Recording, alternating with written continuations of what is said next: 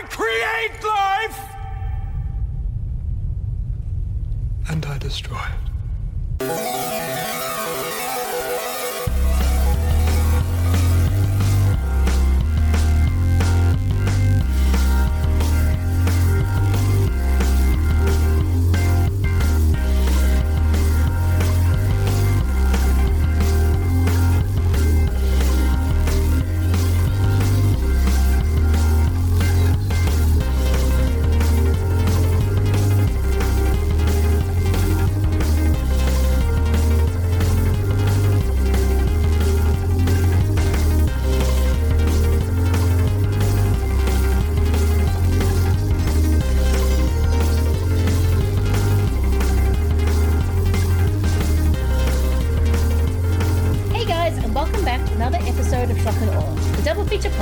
Celebrates all movies from the sublime to the suspicious. As always, I'm Lindsay Hawkins. And this week, we are looking at the beauty of artificial artificiality. I cannot say that word. And that word's going to be said a lot in this movie because we are looking at later era Wachowski with Lana and Lily's Jupiter Ascending and Lana's Matrix Resurrection. And here with me to figure out who owns Earth and who was Keanu Reeves, really, I guess, or post, post, post um, modern when it comes to uh, Matrix Res- Resurrection, is one of the co hosts and probably creators of the amazing Star Wars podcast, Imperial Scum. It is, of course, the amazing Chris Barreras. Hey, how's it going? Lindsay, I'm so happy I'm back on. Um, I uh, I love this show. Um, I listen to every episode, even if I'm not on it. Um, I like. I think you do a great job. So I was I was super excited, and you picked a hell of a double feature for me to watch.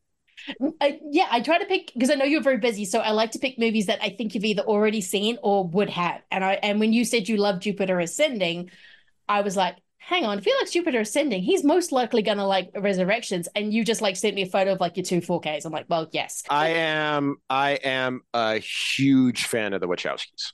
Um, I've seen all their films. Um, I love them or hate them. I think that everyone is is a showstopper in terms of what they're able to do uh, with visuals, and not always with script.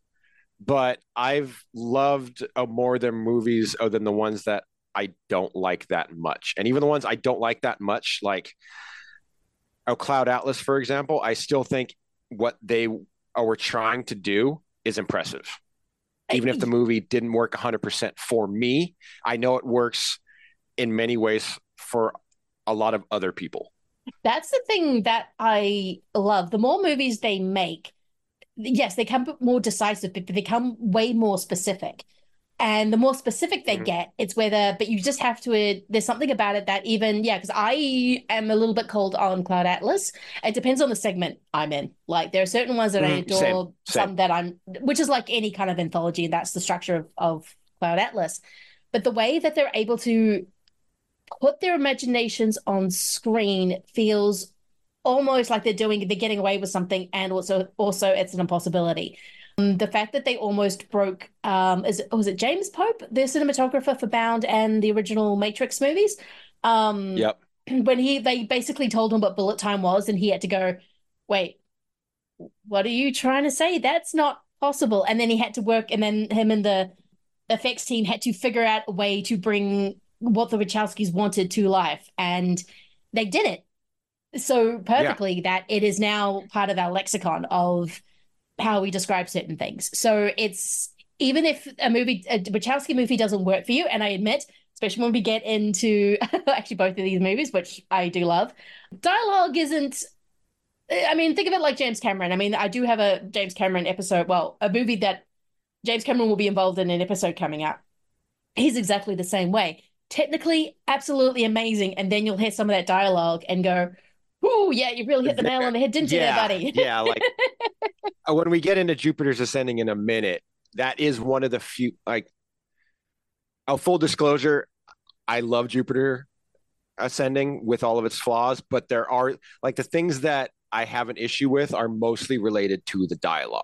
yes. Where I'm like, I don't know if it's oh the line reading or the line that uh, was on the script, but I'm like, "Err."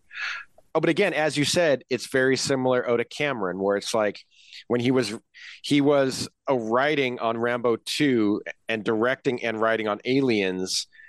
Like uh, there's a few lines in Aliens where you're like, really? Like, and I love Aliens, but it's like, and they're mostly out at night, and mostly it's like, what? what are you talking about? Uh, no one speaks like that. Or in Terminator 2, again, an amazing movie, but the whole um, Linda Hamilton narration monologue about saying how the Terminator is now becoming his father figure. And I'm like, yeah, James, we got Yep. that. Yeah. yeah, I, I, I, I, I- we didn't need that. We didn't need that narration, but thanks, I got that just in case. yeah. um, so yeah, and I think the Wachowskis are very much the same. I mean, yes, when we get into Jupiter's Ascending, I think there's a very specific performance which I think work, work, works because I think Eddie Red- Redmayne knows exactly what movie he is in. Um, oh, I can't wait to talk about the Eddie Oh. of this. the Eddie of the, and I'm not even a big Eddie Redmayne fan, except when it comes to Jupiter Ascending, because he is just like, oh, you want melodrama? Oh, let me serve it. Um, and that is, He's doing something that needs to be studied in Yes. like acting classes. he does. Like, I don't know pitch. if it's a I don't know if it's a positive or a negative, but I just know that I was in from the first scene he showed up in yeah. until the end and I was like I don't know what I just watched, but I dug it. Yes. No, me too. Um, and there's a variation of performances of people trying to lock into Jupiter Ascending, say more so than I think uh, Matrix, which I think everyone generally knows what their piece is a little bit more than say Jupiter. But before we get into that, the resur- especially resurrections, the resurrections of Imperial Imperial scum is amazing, and you getting angry Oh, thank at you, the thank you. fact that the Wookiee uh I don't even know what um Chewie's last name is. That Chewie's family has a nicer kitchen than you do for Life Day is one of the. f- I nearly fell over laughing. Just your vitriol. thank you, thank you. Yeah, um, I mean, for those unaware, uh, the show's been out oh, for three months. Um, me and Mark Risman and Andy Gorham, who uh, you've had on the show before. Um, we've uh, earlier uh, around April, May, we started uh, tossing around the idea of doing a relaunch of my old Star Wars podcast that I had back um, oh, before the pandemic, even. And um, I wanted to do it because I miss being on a show on the regular, and and I kind of owe it to you and Matt Bledsoe from Film Feast um, because uh, like oh, you guys have had me on a couple times now, and, and it kind of it, it reignited oh that spark that I had in terms of um of podcasting. Like I had done a couple episodes um, of Atkins Undisputed uh, with Mike Scott, um, and I at the time I hadn't been on a podcast in probably like two years, and Mike is such a gracious host he is. that he put my nerves at ease and i remembered how it's or what it's like to be on a show that i that i love doing and so like if mike asked me oh today due to a wake up at two in the morning oh to record with him i would do it in a heartbeat Oh, me too. and then oh, and then oh, because of his episodes i was on film feast um uh, with matt a couple times and then on your show a couple times and cobwebs oh with daniel and preston and it kind of just it hit that spark again where i was like i want to get into it but i'm s- super busy um i work in retail so i don't have like a a traditional a nine to five job. So how would that work? And I talked it over with Andy because Andy's my internet twin, and I was like, I, I want to do this show with him, and then I, eh, oh, but also I was like, I I want to do it uh, with Mark, who was on the show in the old run as well, and so we started a text chain, just the three of us, to kind of get like, because I know Andy, I know Mark, but they don't oh, know each other. And within a couple hours, I was like, oh, this show's going to be good. Because No, they have you- the same sense of humor and their do. chemistry was just oh, spot on. And then we did a practice recording in like June or July. And just to get like all the kinks out. And within an hour, I was like, we got something special. Because Andy and Mark are able to have that chemistry that can make or break a show. And then, oh, they trust me enough to host, which is awesome. And then we started recording uh, our first episode, and I learned how to edit again, all thanks to Matt Bledsoe, um, who taught me how to edit. And the, a response to our first of three episodes, we don't get huge numbers, but the just uh, oh the feedback and response to the show has been overwhelming. Like I get comments oh from you and Matt and and James Coddington and like all like all these people who I look up to at as podcasters going, dude, man, the show's great. And I'm like, is it? I just like hanging out with my buddies and talking Star Wars. And then a Mark is hysterical. Like, you know, for anyone that listened to the holiday special, that thing oh, with the Chewie head bump. If you've listened to the episode and you'll understand the joke, it broke my brain. like, I found it so inventive that I didn't have a way or to respond to it. And then, oh, your comment in the Discord about oh, the Chewie kitchen thing. Yeah. I like I listened to the episode after it came out and I was like, oh, I did sound very pissed off about something so stupid, such as oh the like oh Chewie's home in the Star Wars holiday special it, oh, it was nicer than my apartment. And I was like, we're fucking morons. Like all three of us are just stupid. That's kind of the thing I love we- about it. It's it's because everyone takes Star Wars so seriously. Like it has to be. There was a. I'm sorry for giving voice to this, but there was a dumb thing about this dumb guy who said girls don't like Star Wars, which is so dumb because he felt Uh, yeah. that he owned it and could kind of define it. When it's like, no, it's. No one knew what Star Wars was going to be when they first made it. George Lucas didn't have a plan. I don't care what anyone says. Like, no one had Yeah. a plan. Mm, Even in the new trilogy, there was obviously no plan. So it's, and that's fine. And you guys don't take it seriously. I mean, you do the Chewie head bump joke. You, I mean, you can tell you obviously care about this and this means a lot to you, but at the same time, you get pissed at the fact that Chewie has a nicer kitchen than you do. It's dumb because the holiday special is kind of dumb. Like, Oh, it's, awful. Yeah. I mean, awful for yeah. anyone who's listening to, to episode three of the podcast. We take that thing out in the back and shoot it in the back You of the head. Like You we we destroy that thing. And even Andy, I'm proud of the fact. he did. Yeah. I was Oh. waiting for the, but I'm going to say something I like and he never did. I'm proud of the fact that Andy's been on all these shows now, like over the last a year or so. And he's always positive, even on something like and the Expendables 4, he's positive on. Hmm. And I like I, texted um and Rob Antiquera, I was like, dude, I got Andy to break break and be negative. And he goes, I don't believe it. And it, it, on the Star Wars holiday special, we broke Andy. yeah. Andy was finally going, no, guys, this is bad. And I was like, I've won. I have done something that oh, no one on the internet has been able to do is break Andy Gorham. And you and I love to. the dude. He's like my brother. He like I talk to him literally every day. And I was still proud of the fact that I got him to be angry about something for a change. Well, yeah, I mean that is the the Star Wars holiday holiday special is kind of this perfect kind of of its time. Wait, Star Wars is a hit. It's a not only a hit, it's huge. I mean, this was like 1978, Huge. 1979 when it came out. It was like the filler in between It was We have to- 78. Yeah. 78. So we have to have something in between before we can get Empire made. What's popular on TV? Variety specials. Like they were a huge thing. Okay, let's make a variety special. But because they, even the people, well, no, George Lucas says, fine, yeah, I'll make some money. I'm trying to do this. We'll keep the whatever. The fans are starting to scare me. Let's just keep them thing. They didn't know what Star Wars even was. So they were just throwing weird, I, oh, yeah, people like the, the Wookiee character. Let's do this. Let's have weird Wookiee porn. Like it's it is so sort of bizarre It's- and It's fucking bizarre. that you get this thing and everyone's just like, oh, we need to bury this for years. Oh, wait, did Boba Fett? No, Boba Fett never came from this. He was not an animated character riding a dinosaur. I mean, it's seriously It- just eh, people who are making As Mark described thing. it- Yeah.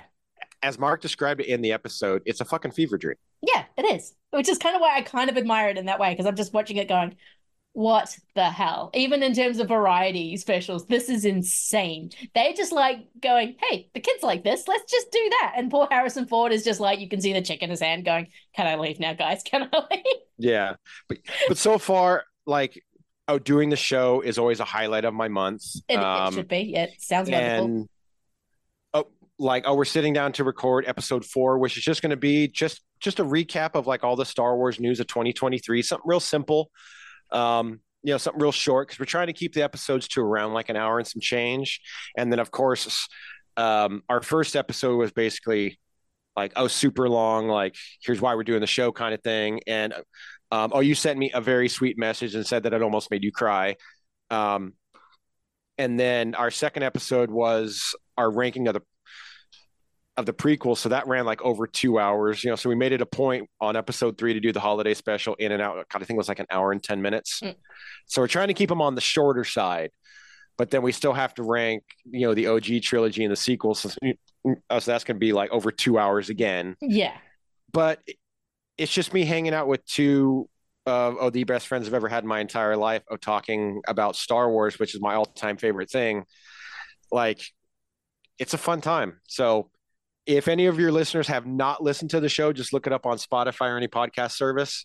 Um, and I hope I hope that our positivity is infectious and that oh, we make you laugh.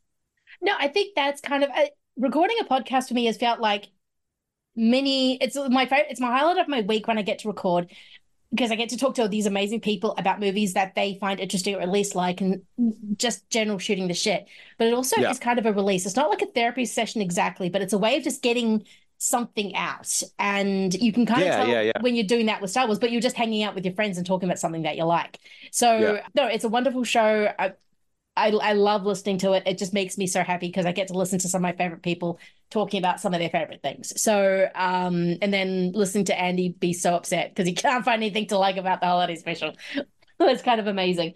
Um, but now getting into uh, a pair of directors and then a, her, solo effort of again era defining filmmaking because especially watching when we get into resurrections, uh, Lana is really dealing with some stuff. Like she is trying to deal with a legacy that I don't think she wanted exactly. And now she's just trying to pass together what it is. But now we're just, but first, we're going to be doing, um, of course, Jupiter uh, Ascending, which is just pure, amazing, artificial, gorgeous anime fairy tale.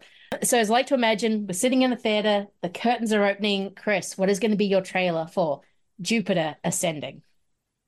So I'm going to start this off by saying that the uh, director of the movie for the trailer is problematic, and I think he is a terrible person. Um, I like. I just want to put that out. But the trailer I chose is Valerian and the City of a Thousand Planets. This mission is a simple in and out. Agent Valerian, you'll be running solo. I only work with my partner. Hi. We're a team. Let's go.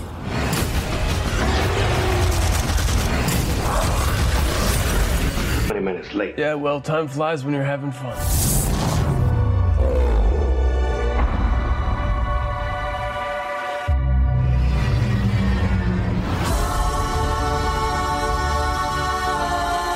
Welcome to Alpha.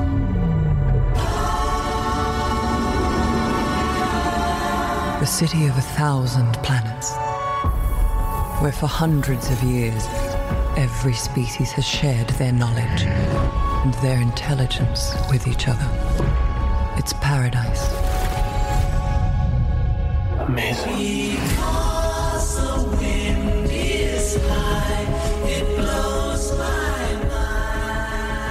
and the reason I chose it is because of stylistically, I just feel like they are companion films in terms of they put every single cent that they have on screen. They have two leads who you wouldn't and or, or or they have lead actors who you wouldn't think would be in a big oh, sci-fi action film. Or work as well as they do because i'm not a big dane dehaan guy. I kind of like him in this movie. He's not same. Yeah. He's he he, he kind of has and he he's not up to this level so before anyone uh, jumps in the comments but he has kind of like a han solo kind of swagger charm to him but not quite there but some reason it Yeah. works yeah but it works. And like um Okara and Delevingne, I've always found to be a little flat sometimes in films, but she's like super charming in this too. And just like it's that movie that I like that I equate to um oh the Matrix sequels in regards to oh the technology at the time far exceeded what was available yes and yet the uh, directors and producers and crew said, "I don't give a fuck. I'm going for it anyways." no i and mean this isn't this isn't yeah as as bad CG as like a hundred Agent Smith fight in Matrix Two, where it o- where it's obviously CG. Like this this in Jupiter Ascending. Uh, the CG holds up in such a way that you are transported to these worlds outside of some green screen issues in Valerian. But, and again, the uh, director is a terrible human being. Like, I want everyone listening to know that, yes, I, I, I understand I recommended a Besson film, but take him out of it. And I still think that oh, Valerian is an entertaining movie with some great special effects and two charming leads. Excuse me, and some solid action. Yeah, I mean, Luc Besson is a garbage person and probably should have been arrested by now, even though I don't think he has been. I think he's been sued a number of times.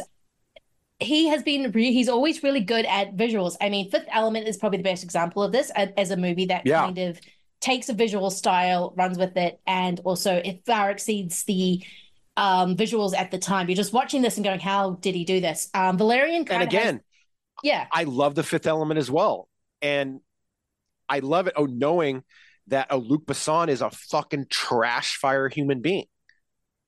But we do that a lot. I mean, I still like Rosemary's Baby. Speaking of trash fire human beings, so it's kind of, and I do yeah. like, I do like a lot of his movies. um, speaking of trash fire, and uh, though it's kind of, I think when you're talking about do you watch a trash fire's work, it always has to be a personal decision because you're always going to have certain rules that you allowances that you have, and I think Valerian is still a really strong movie, and that I'm also working talking about everyone else who worked on that movie who did really good work.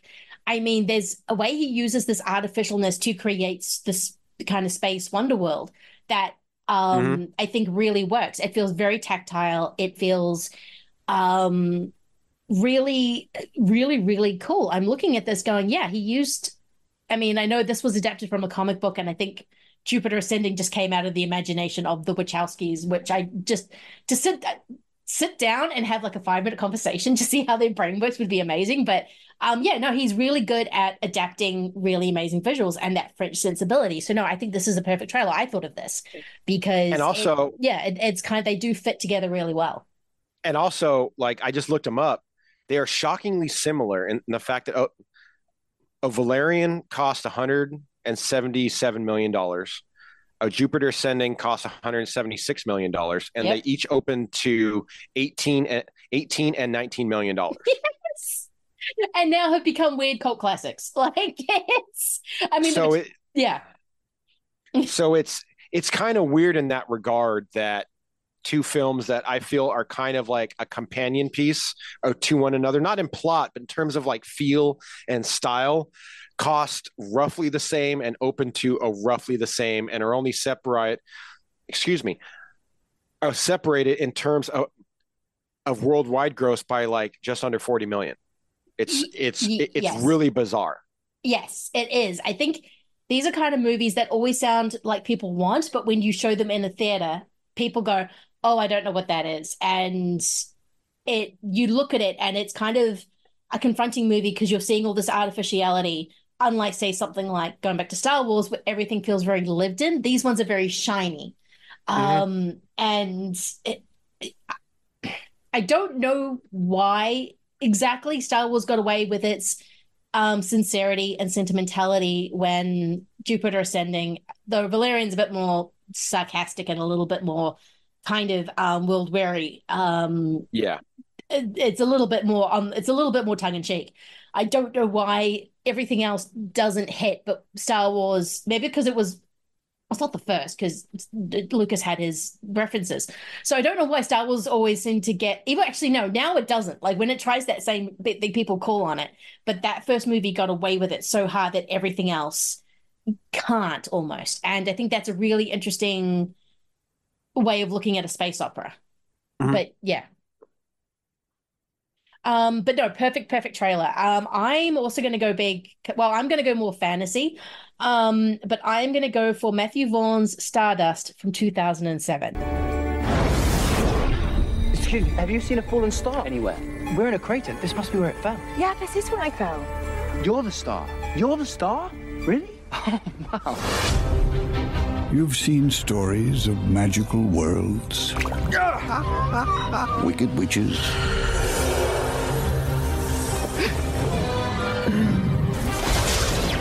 flying pirates, and dashing princes. But never has there been an adventure quite like this. Everyone's talking about fallen star. When I find her, the glory of our youth shall be restored. This is the part where you tell me who you are and why you're up here. We're just trying to make our way home. Touche. You better be telling the truth, you two-faced dog. I can get you one of them, actually. Very good guard dogs. They can watch the back and the front door at the same time. Enough. Where's the girl? You have seconds to live. Uh, Oh, so good. I'm so, so glad he br- good. I'm so Um, glad he brought this movie up right now. Yeah, Charlie Cox, uh, Claire Claire Danes, uh, Michelle Pfeiffer. Michelle Pfeiffer is playing a witch who needs the power of a star, played by Claire Danes, to become youthful, um, which is a very big plot point in Jupiter Ascending. Um, this movie is a Oh, magical. good good call. Yeah, um. Eh, yeah. It's Wow, well a- done, Lindsay. Robert De Niro is playing a queer man who actually no, he might be wanting. He might. I don't know what Robert De Niro character is. Mm, Love that he played it. I think he did it well. Um, even if he had too much of a smirk. Uh, but this movie is just delightful. It is just pure joy. Uh, it's based on a novel by Neil Gaiman. Um, it is pure fairy tale, and I don't think it made that much money when it came out either. So, and a very expensive movie. But I adore this movie to death. I absolutely love this movie. I saw it in the theaters opening weekend. And since I watch it every year, it is one of those movies where, like, if I just want to smile and have a great time, I put on Stardust. Yes. Um, and knowing that, oh, Charlie Cox has now grown into playing one of my all time favorite superheroes ever on screen and doing a great job. Like, you look at him here and it shows his acting range where he's just, he's kind of goofy but still but really he- charming. Yeah. charming and when he when he makes the oh, transition into oh the hero of the film you totally buy it because oh the script is so tight and every character along the way is so well done that oh, you believe everything and and, and like I- like oh again to speak of oh companion films i see this as a companion piece of princess bride.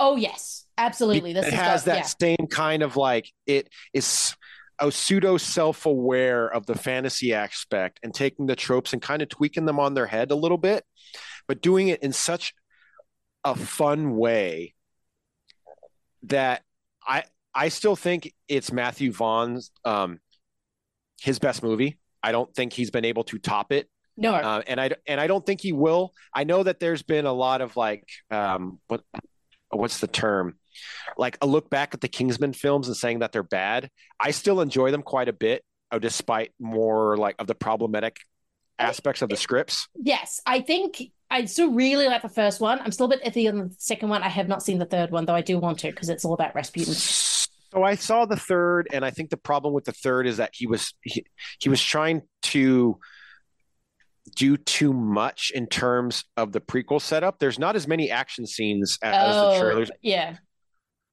I would make it appear to be. Like there's only about three, Okay. but it's like a two hour, like a two plus hour movie. It's much more of a character piece. Oh, interesting.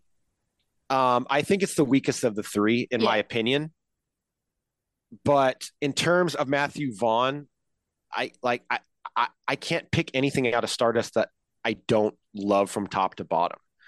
Me neither. Like it's just it's so funny. Uh, the effects still hold up, and it has that a cliched trope of oh the guy he meets the girl and he falls in love in a couple days. yes, but, But, the it's movie's done so well in this, you can't help it. It sets it. Danes is so good that I'm like I would fall in love with her too. Yeah, Like- and the thing is, it kind of sets that up from the beginning. This is a boy who falls in love very, very quickly because he's fallen in love with Sienna Miller. You can tell him within five minutes, and she's and just she's terrible, She's and she's terrible- dating a young, Henry young, Cavill, unrecognizable Henry Cavill. not buff Henry Cavill yet. This is not a. He has not put on all the all the all the muscle yet. He is. No, he's a no, he's a oh, thin this boy. is him from like the Tudors. Yes. where like where like he has my build. yes, yeah, he's he's and then, quite oh, you look at him now, and he's like, oh my god, he's a god. Yeah, he's absolutely God. Though they can I have discovered now by watching Reacher season two, there can be two buff. Oh, Alan Ritchson, my Oh, dude. Alan Ritchson, calm down. We we don't need you to be that big. Yes, we do. I- yes, we do. In defense of all meatheads, Oh, yes, we do. oh a my shout God. out to Liam O'Donnell. I, I, I get it, Liam O'Donnell, and I get it, but that it's just the man cannot fit through a door. You see him having to switch to the side to walk through doors, and just like, oh my god, It's so great. So great. yeah. I mean, the cast is insane. It's, it's just. It sets everything, yeah. It might be, every- it sets up every cliche to feel natural because we are in a fairy tale, and I think Jupiter Ascending, maybe not as successful because I think Channing Tatum takes it t- a touch too seriously, and he is. I cannot take that goatee any kind of seriously.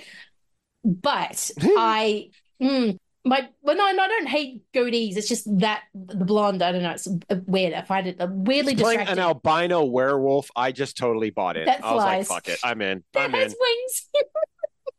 and or what did have wings? He got them cut off. Um, so yes, but everything is set up beautifully. It is an amazing movie. If you've never seen it, please watch Stardust because you'll just be smiling for two hours. Like it is, you. It is just everything works. It's it's a, fantasy that knows it's a fantasy, much like uh, Princess Bride. Um, so with that, we are going to get into a movie I do adore. Like I've already like taken shots at it, but this, I mean, that first shot of Jupiter when you're kind of looking very uh, early on in the movie, which is like doing those establish establishing shots. Holy shit, that is the most one of the most beautiful things I've ever seen. Like it's Make sure this is the right one. It's her. Good. Kill her. Who are you? I'm here to help you.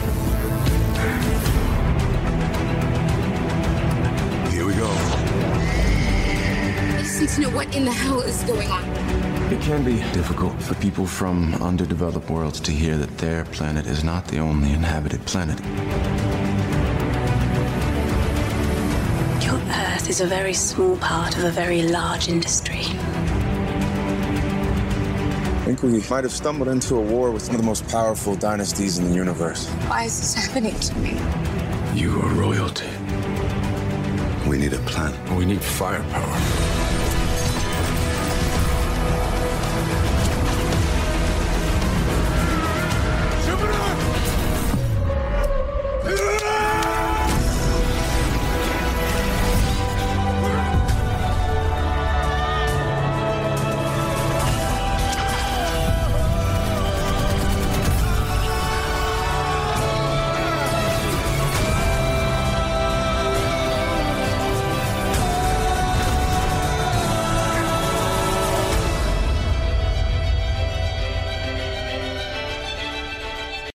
It's absolutely stunning.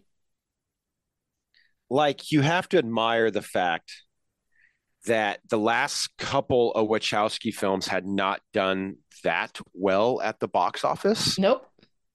Like uh, The Matrix 3 is well known to have been kind of a bomb.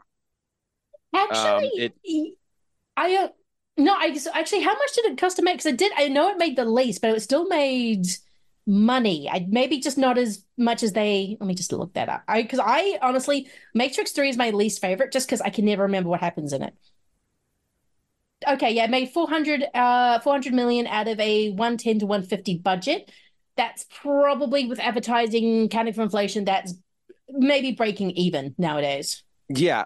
See, but also considering that part two had opened up six months earlier and had at the time uh, broke the record for R-rated opening and made like 800 million. Yeah. So they went from that to Cloud Atlas, which didn't do well, uh, considering how much it cost. No, and the weird thing about the the Wachowskis is that. Oh no, I'm sorry. After Matrix Three, they went to Speed Racer, a film I adore. Speed I love. Oh, Racer. Oh, I love. I was trying to. I was going to watch it again. I just didn't. I ran out of time because I had to do some other prep. So I ran for- out of time to watch Speed Racer again. oh, your listeners for a peek oh behind the curtain is it was going to be oh, oh Jupiter Ascending and Speed Racer Yeah. or the Matrix Four. So oh Lindsay left it up to me, and as much as I wanted to talk about Speed Racer, I had to talk about the Matrix. I understand completely.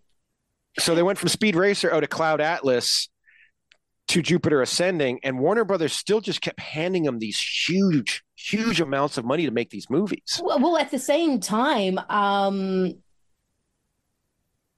at the same time, they were actually not all of it because I know they had to independently fund Jupiter and Cloud Atlas. Like there were parts of it they had to go to other people to, so they're kind of half independent movies. Um, Yeah. which blows my mind considering they're almost two hundred million dollar movies. No, I can see what you mean about the Matrix. The first Matrix made the same amount as Revolutions, but on a sixty-eight million dollar budget. Um, the uh, second one Mm-hmm. I think made that Warner Brothers was just Yeah. hoping that they would capture that lightning again in terms of the box office. which they which, didn't. if you look, which if you look at how Warner Brothers is running their studio now, I mean, uh, not a lot has changed. They've always had Where- a thing. Do that, and when they don't do that, they get angry and they're not release their movies. Um, and then like like oh, despite all uh, like all of that happening and oh we'll get into it then oh they let lana go and make a matrix 4 which is a giant fu to warner brothers and they still approve the script anyways I know that is crazy to me because yeah, as we'll get into, Resurrections had a specific line of saying we're making the Matrix for with or without you, which is something they said to them. That is something that had been reported, um, and then it ends up in the movie, and they went fine. Um, that Yeah, is- fuck it. that fuck it, d- just do it. We don't care. It feels like it feels like no one was watching Lana actually with any of their movies. No one was paying attention to, even though this was a nearly two hundred million dollar movie. No one was watching what the Wachowskis were doing when they were making because Jupiter there, Ascending. because there's no way there's no way that a studio exec goes wait a minute you cast sean bean as a half humanoid who does not die. I half kept- honeybee Yes, whose name is stinger yes. Stinger. And they didn't have notes. And thank fuck they didn't, because that's the type of lunacy that makes this movie so charming to me. If someone saw the dailies of, of Eddie Redmayne going, I need you to find my mother and then just kill her. And no one was like, wait, he just won an Oscar and this is the performance that he's giving, and you guys are okay with this? Yes, because it's Eddie Redmayne, and I'm just gonna talk like this for the entire movie. Outside of screaming at the I top of his life, and I take it for no apparent reason whatsoever. it is mesmerizing. Oh my god, Like- it's uh, like yeah. I mean, as on Twitter, and Max Deering, he put it the best way. He goes, Eddie Redmayne is hush and scream acting, and I'm here for it. And I was like, Max gets it. Max understands what Eddie is putting out there, Yes. which is sheer lunacy. It is. I mean, he okay. Um, I mean, this is a movie where Channing Tatum plays a albino werewolf thing, Humanoid. could humanoid that at one point had wings and could fly. In fact, he gets his wings back at the end of the movie and But fly. he air roller skates. Yes. And it's awesome.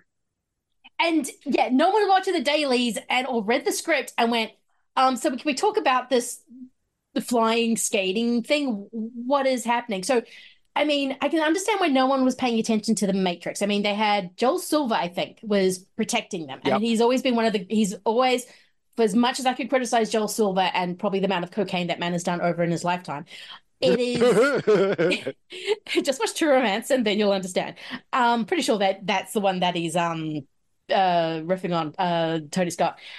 It is and Quentin Tarantino. It is he took the Wachowskis, realized that they probably wouldn't do well in a full like a full blown studio system, which I don't think they do because they're going to get hounded every single time. And these are very quiet sisters who keep to themselves. They don't do many interviews, so you're not yeah, he, you don't get access to them. No, even in like like all the extensive and making ofs on the Matrix films, they are not in them all that much. And when they are, they and when they are, they look and sound so uncomfortable with being on camera that they want their work to speak for itself. Yes, and that's what they keep saying. I mean, I, you look for interviews, there aren't many, and it's usually Lana. She's seems to be then Lily. She's kind of the more. I love, and then like when oh, the Matrix of Resurrections it came out and she was like on the red carpet, her energy was so enthusiastic yeah, because it was almost like and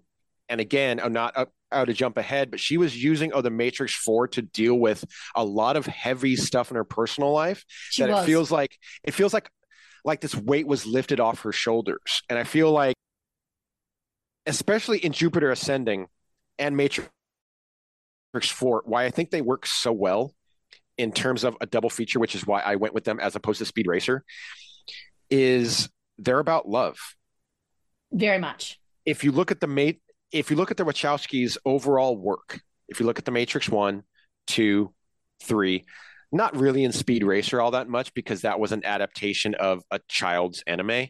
And they really needed to focus on that corporate espionage, which is one thing I love about Speed Racer.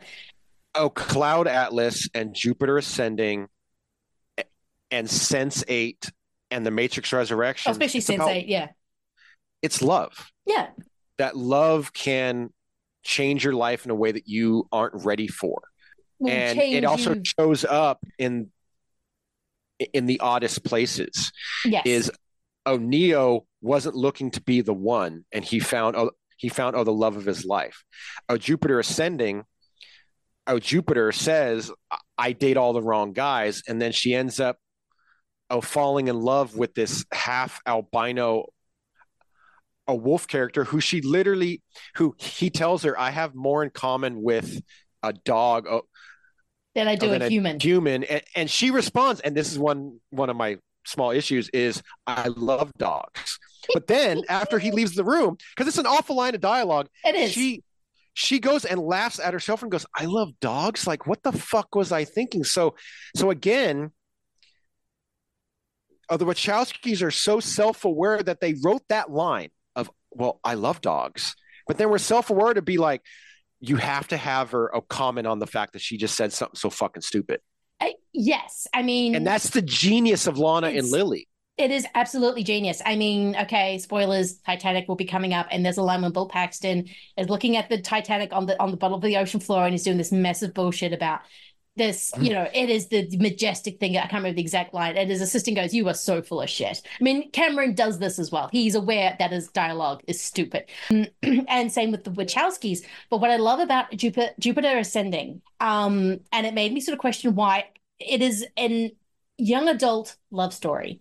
And I Very much so. and I don't think, so. and this is not my favorite genre. I will not, that's not something I usually gravitate toward, but yet because it's the Wachowskis doing it and doing it in their own voice, it is something I suddenly respond to. Like I would almost put Twilight as a trailer, and I don't think that's an unfair comparison.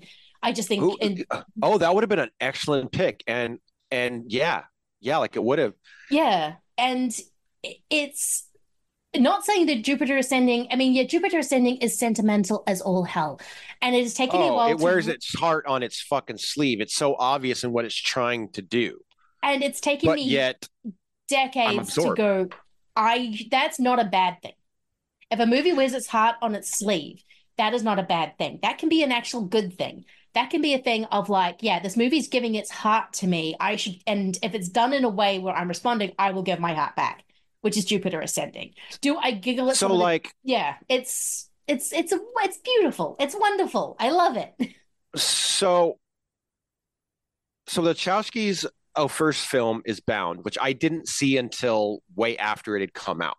Again, a love story. I be again, see what I mean? Like, and then I saw The Matrix opening weekend twice in one day. I saw it that Friday twice.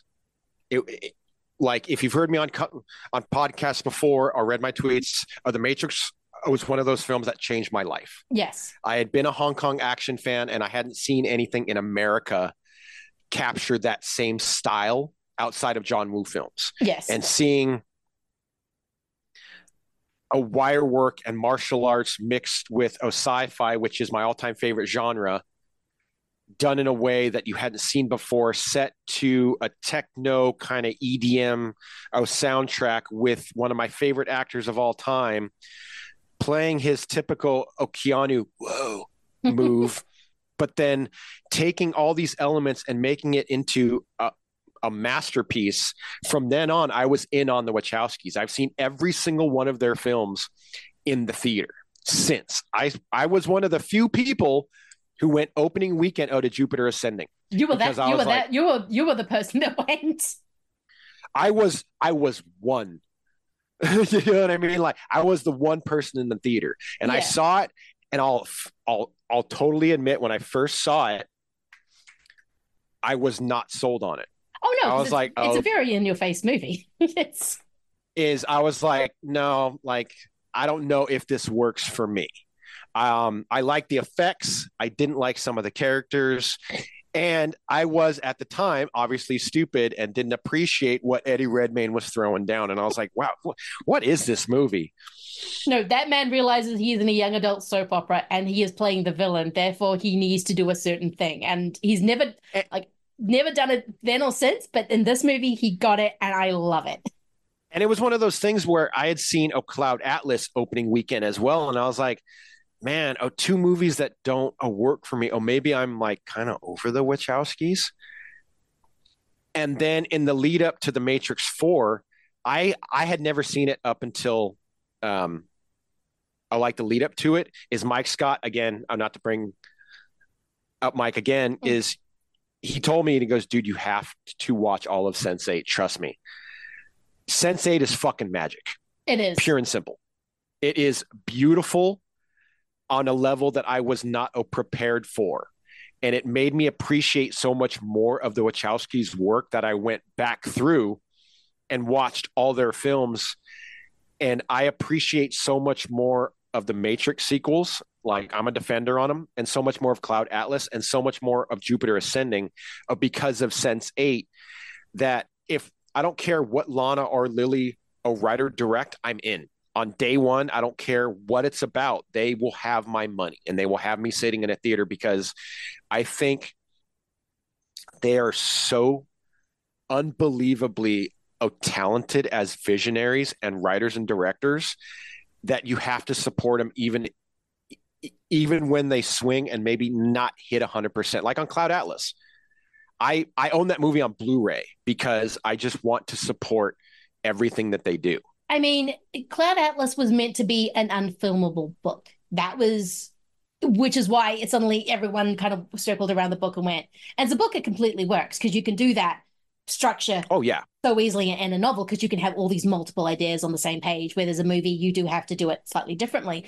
The Wachowskis did the book. I mean, I may not love it, love it, but they did. They they did it. It's like I don't love the BFG, but every single time I watch Steven Spielberg, Spielberg's The BFG, I'm like, oh my god, he did the BFG. I mean, the movie Yeah. falls apart after 20 minutes, but he did it. He, he it's like when he did And then- dinosaurs. He he actually did it. And then uh, one of the reasons, like I'm so in on Jupiter Ascending, is we like as a culture, especially on like social media and Twitter, we always complain about the lack of original ideas and IP. That it's always just a franchise film or a superhero film or a Star Wars film. And I know that's ironic coming from me, but I see that every day is people Yes. going like it's just the same old shit over and over and over again. And and this was the Wachowskis in 2015 creating their own idea, which they hadn't done oh, since the Matrix because of, because of Speed Racer and Cloud Atlas were adaptations of other IP. Mm, yes. They were coming up with an all new original story and idea and character and world that they were going to make. And oh the rumor leading up to it was oh was oh this was going to be the first part of a trilogy. And i was like wait a minute dude the first matrix trilogy fucking changed my goddamn life. Of course i'm going to be in for this. And watching it the first time i'm like i, I wasn't expecting it as you so uh, succinctly put it to be kind of a ya novel. Yeah. with with a budget that would feed a small country. Yeah. i didn't expect That's that. ridiculous. But looking at it now, I don't mind that angle because the action is so fucking good and so cleanly shot because of the Wachowskis know what they're fucking doing when it comes to action. And the young adult kind of romance is and storyline is suits the story because this is about a young, very ordinary girl, though it's kind of Mila Kunis. So you're looking at her going, You are a strikingly beautiful woman, and you look like you come out of an anime, which is a very That- Wachowski thing. She's tiny. and that is one of the things that is one of my issues with it is oh Mila Kunis saying in the film she can't find a date and, and she can't find the right guy and I'm like if this was any other actress I probably could have bought it but it being her I'm like really Yeah, her eyes are just Really? perfectly sculpted. Just the way her eyebrows down her makeup. She always has like perfect eye makeup. And I'm like, you would not get that dolled up to go and clean another house. Like, I, I'm, but also like, what I like is that like uh, normally of that character in a movie like this would be of the skeptic yes, she is in within a minute. Like, she doesn't even ask a as soon as she sees him and his ears and he explains what's going on, he's like, she's in. She goes, oh, okay.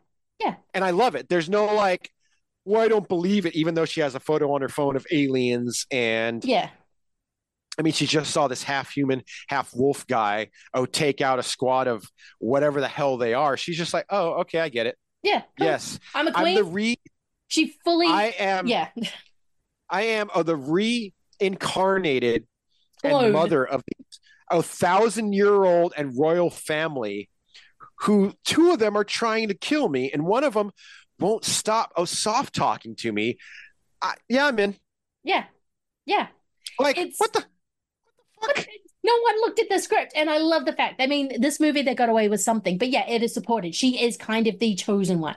She is the um princess. she's the luke skywalker She's a Luke Skywalker. She is the princess of the Disney movie. She, I mean, especially in that goddamn headpiece when she's about to marry, um, what's his name, which is kind of like, dude. I mean, I know your final like kick-ass line is "I'm not your mother," but marrying she's your still marrying her Her- son son, genetic Right? son.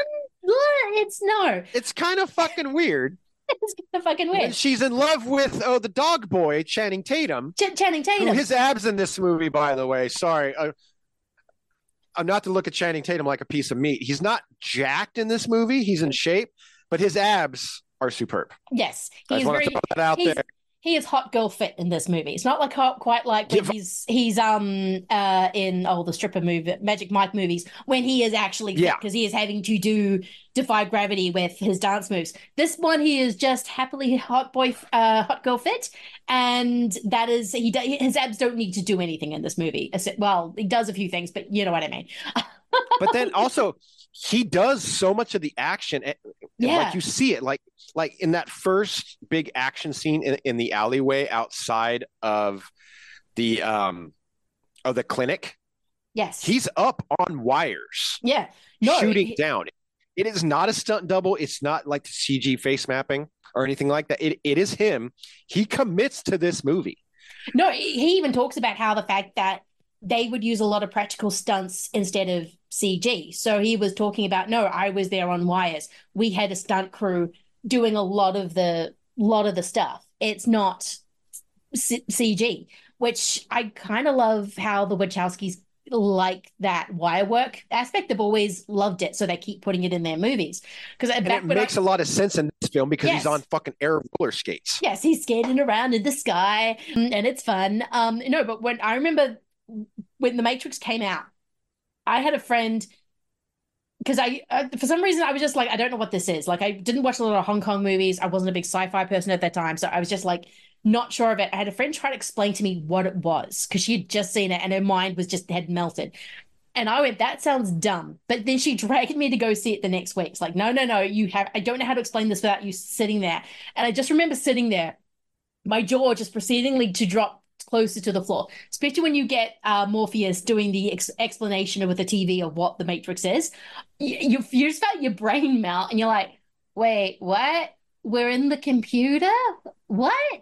Um, which makes that Zoolander joke all the more funnier. Um, it's, it's Uh, what are we, ants? Are we ants? is this a really good answer? Read good? Um, no, it is. so it when you're kind of when someone explains a Wachowski movie to you, you, you which is why Will Smith did not take the role because he said someone explained to me what that was, and I went, "That's dumb. I don't get it." Which, to be fair, if someone explains the Matrix to you when you have no understanding what the Matrix is, it's kind of what are you talking It's about? why you there's a line of dialogue uh, that Morpheus says, and no one can be told what the Matrix is. Oh, you have to see it for yourself. How many times do the Wachowskis have to say that in a pitch meeting? you cannot be. you have to see what this thing is. I don't know how to describe this thing in words.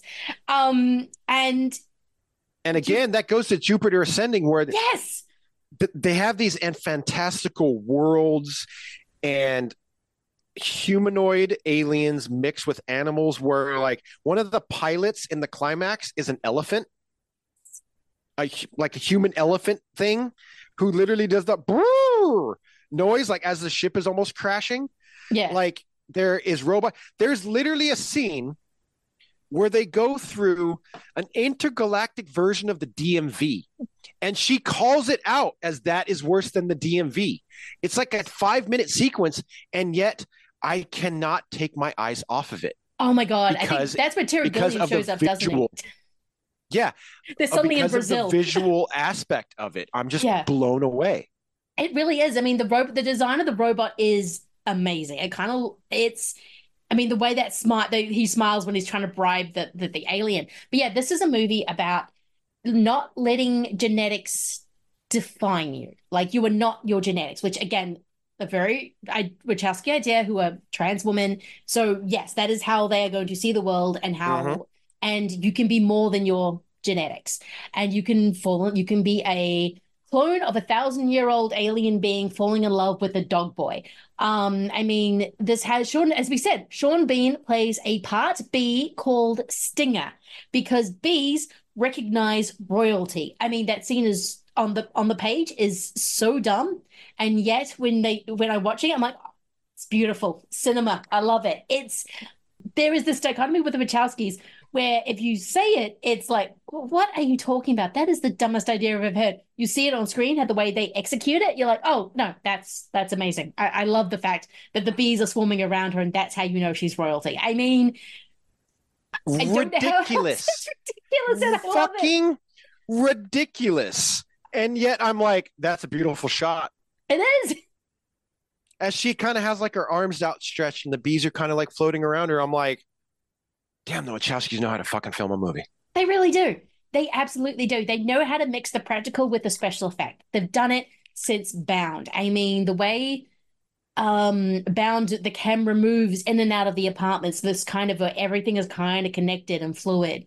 And then it's all about um these two women kind of falling in love with one another and it's sexy and it's all about piping and like it's, it's so sticky and feminine um and then you get the matrix which is almost like jesus fan fiction but in this beautiful Oh, it's- oh, sincere oh, no, it is. way yeah No, and- oh, yeah. yeah um but it's done in a way where when neo in the train station gets up kind of says okay to, for this moment i have to accept that i'm the one otherwise agent smith wins and he's beating the cr- again you read that on paper it sounds like the worst thing ever i mean I had a friend try to describe that scene, and I'm just looking at her going, "What? They made a movie out of that?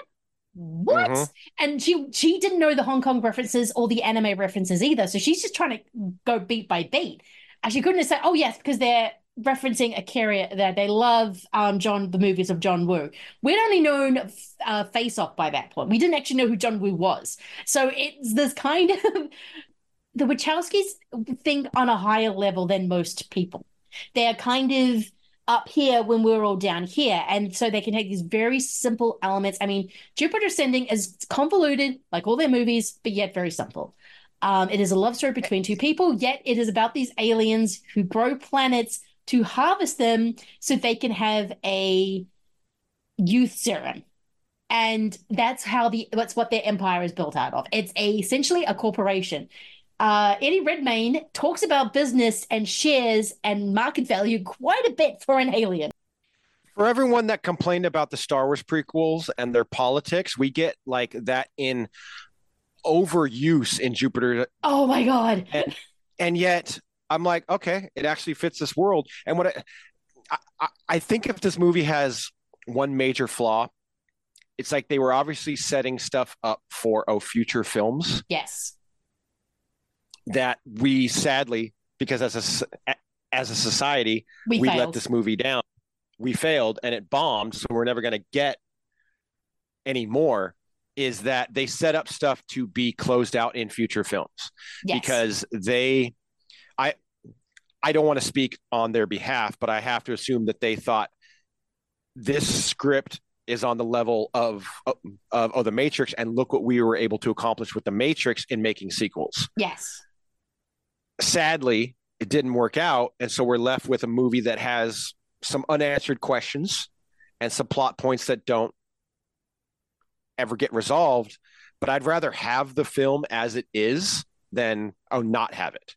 I think that's how they got away with it because they made the Matrix and no one understood the Matrix. I think if it wasn't for Joel Silver, they would have never gotten it made. They only made it for they made it for a mid-budget movie that made four hundred million dollars. So it kind of in, in and launched a money. worldwide oh, a phenomenon that changed Yes. cinema. Exactly, much like Star Wars. Um, but so I think every time they sort of were trying to explain something to a lot of people who were given going to give them money, they just went, "So like the Matrix," and they'd probably just go, "Yes." Like the Matrix, and they would get money because they knew that's what they understood. They might not understand the concept they're And talking what's about. so funny is if you look at their work since oh, the Matrix uh, Revolutions, they were doing everything they could to get as far away Yes. from the Matrix as possible. oh, when we get into Resurrection, Speed Racer? yes, So, so literally, of the Matrix uh, trilogies, three R-rated action films. They went to Speed Racer after that. They did a 180 degree oh flip to Speed Racer. a monkey and his best friend. then Cloud Atlas, then Jupiter. They were trying to get as far away as they possibly could from the Matrix. And then they did Sense 8. And then, as we'll get into it later, Lon, Alana was basically dragged into the Matrix 4, but I think it works. Yes. No. like- There's. We'll get into. There is an ang- uh, an anger to Matrix Four that I think works. Oh, very much so.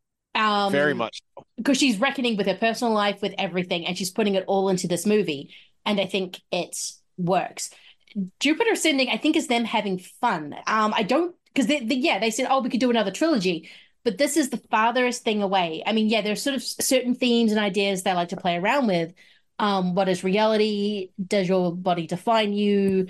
Um, what is reality? Which I think again, Jupiter Ascending is very much playing with. Um, because those first 20 minutes of Ascending are really confusing. It's some of her reactions are weird. Like, why is she taking the photo of the aliens um doing stuff to Vanessa Kirby? I was like, oh shit, Vanessa Kirby's in this movie. Um, and all these kind of things. And some of her reactions seem kind of weird. And it's got this fairy tale beginning. And then once she heads um over to Stinger's house, that's or that first action set piece when she's with Channing Tatum after having her again, she's having her eggs harvested. This is very much about genetics and what we're Mhm. made out of. Then it starts to sort of make sense as the movie goes on. But those first that first act is really confusing. I'm like, I'm like, okay, so what movie and am I in? You're throwing all these things at me, and I don't know how they piece together until it's very similar to Cloud Atlas and the Matrix One, Yes. and the fact that you you are not. How do I word this? You're not going to have your hand held no. in their films. I think the closest they've had to ha- to a holding someone's hand through a film is Speed Racer, Yes. which obviously, uh, given given it's an adaptation of a child's anime, makes sense. But even if you look at the films that they were involved in outside of that, in a producer capacity, whether it be OV for Vendetta Oh yeah. or Ninja Assassin, you don't have your hand held in that movie. In, No. in in either of those films. You are dragged along for the ride. Like as soon as you sit down to a Wachowski film, strap the fuck in. Yes. Period. They are not creators who want to explain everything to you. They want you to understand it on your own on your own accord, which is why uh, the Matrix trilogy, in particular the first one has spawned how many uh, philosophy novels Oh my god. We will- because they- yes. they want their work to be seen by everyone and anyone and taken take what you want oh, from each film and that is what it means to you they don't want you to be like here's the message of the movie it is very vague in that regard in terms of all of their films i think outside of speed racer and bound Oh, I would say Matrix Resurrections. I think Lily has a very specific point she's making. I don't think True. she's not holding True. your hand about it, but she's got a She- yeah. She's had that- some. She has that- things to say. That is yeah. that is uh, that is almost definitely true. But a Cloud Atlas is here. Oh, oh, take what you want from this. Oh, movie. yes. It, it, it it has the romance. It has the action. It has oh, the philosophical aspect of what would you do to stay young. It has wild alien creatures. It has superb special effects. It has all these elements that uh, that uh, that again, if you look at their work of the Matrix trilogy, has all those same kind of elements that Yes. that like that like oh the love story is a small aspect of all three but it's in there and it's hugely influential on four. It has the action it has the uh, philosophy it, it has it has the question of in the first matrix do oh you believe in fate? And neo says why? Or and neo says no. And, and morpheus responds back with why and all neo says is because i don't like the idea of not being in control of my own life Yes. and if you look at that and you look at jupiter very similar Oh yes. And doesn't she has a fate that is to be this queen of this galaxy and what does she do repels against it at the end of the movie she's not sitting in some tower on another planet in charge uh, charge of a galaxy she's she's the owner in quotes of earth and what is she doing hanging out on a rooftop in chicago or making out with her half dog man yes. that's what that's what she's able to accept at this time she's not willing to go all the way yet she might in the future but it's she's not there yet No, I love how Love at the that. beginning all she wants is a telescope. That's all she wants.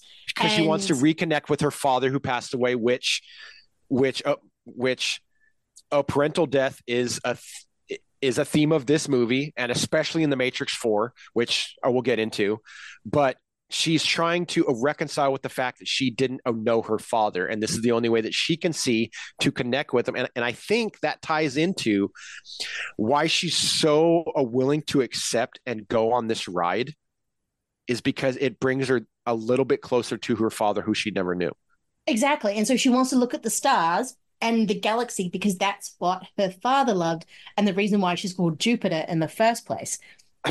And then by so the fucking good how can people not like this movie I know. And then by the end of it, she owns Earth. She is a queen. She is regal, and yet, and so but what she is she still of doing she's still cleaning toilets with she's still mom. cleaning toilets with her mom because that's she still she still has a family, and she keeps reminding characters of that.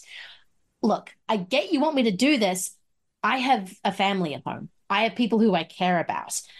I have a she's life. willing to marry her quote unquote oh genetic son who she doesn't trust to ensure that Earth is safe, that her family and everyone else's family is safe. She's willing to put aside her personal feelings towards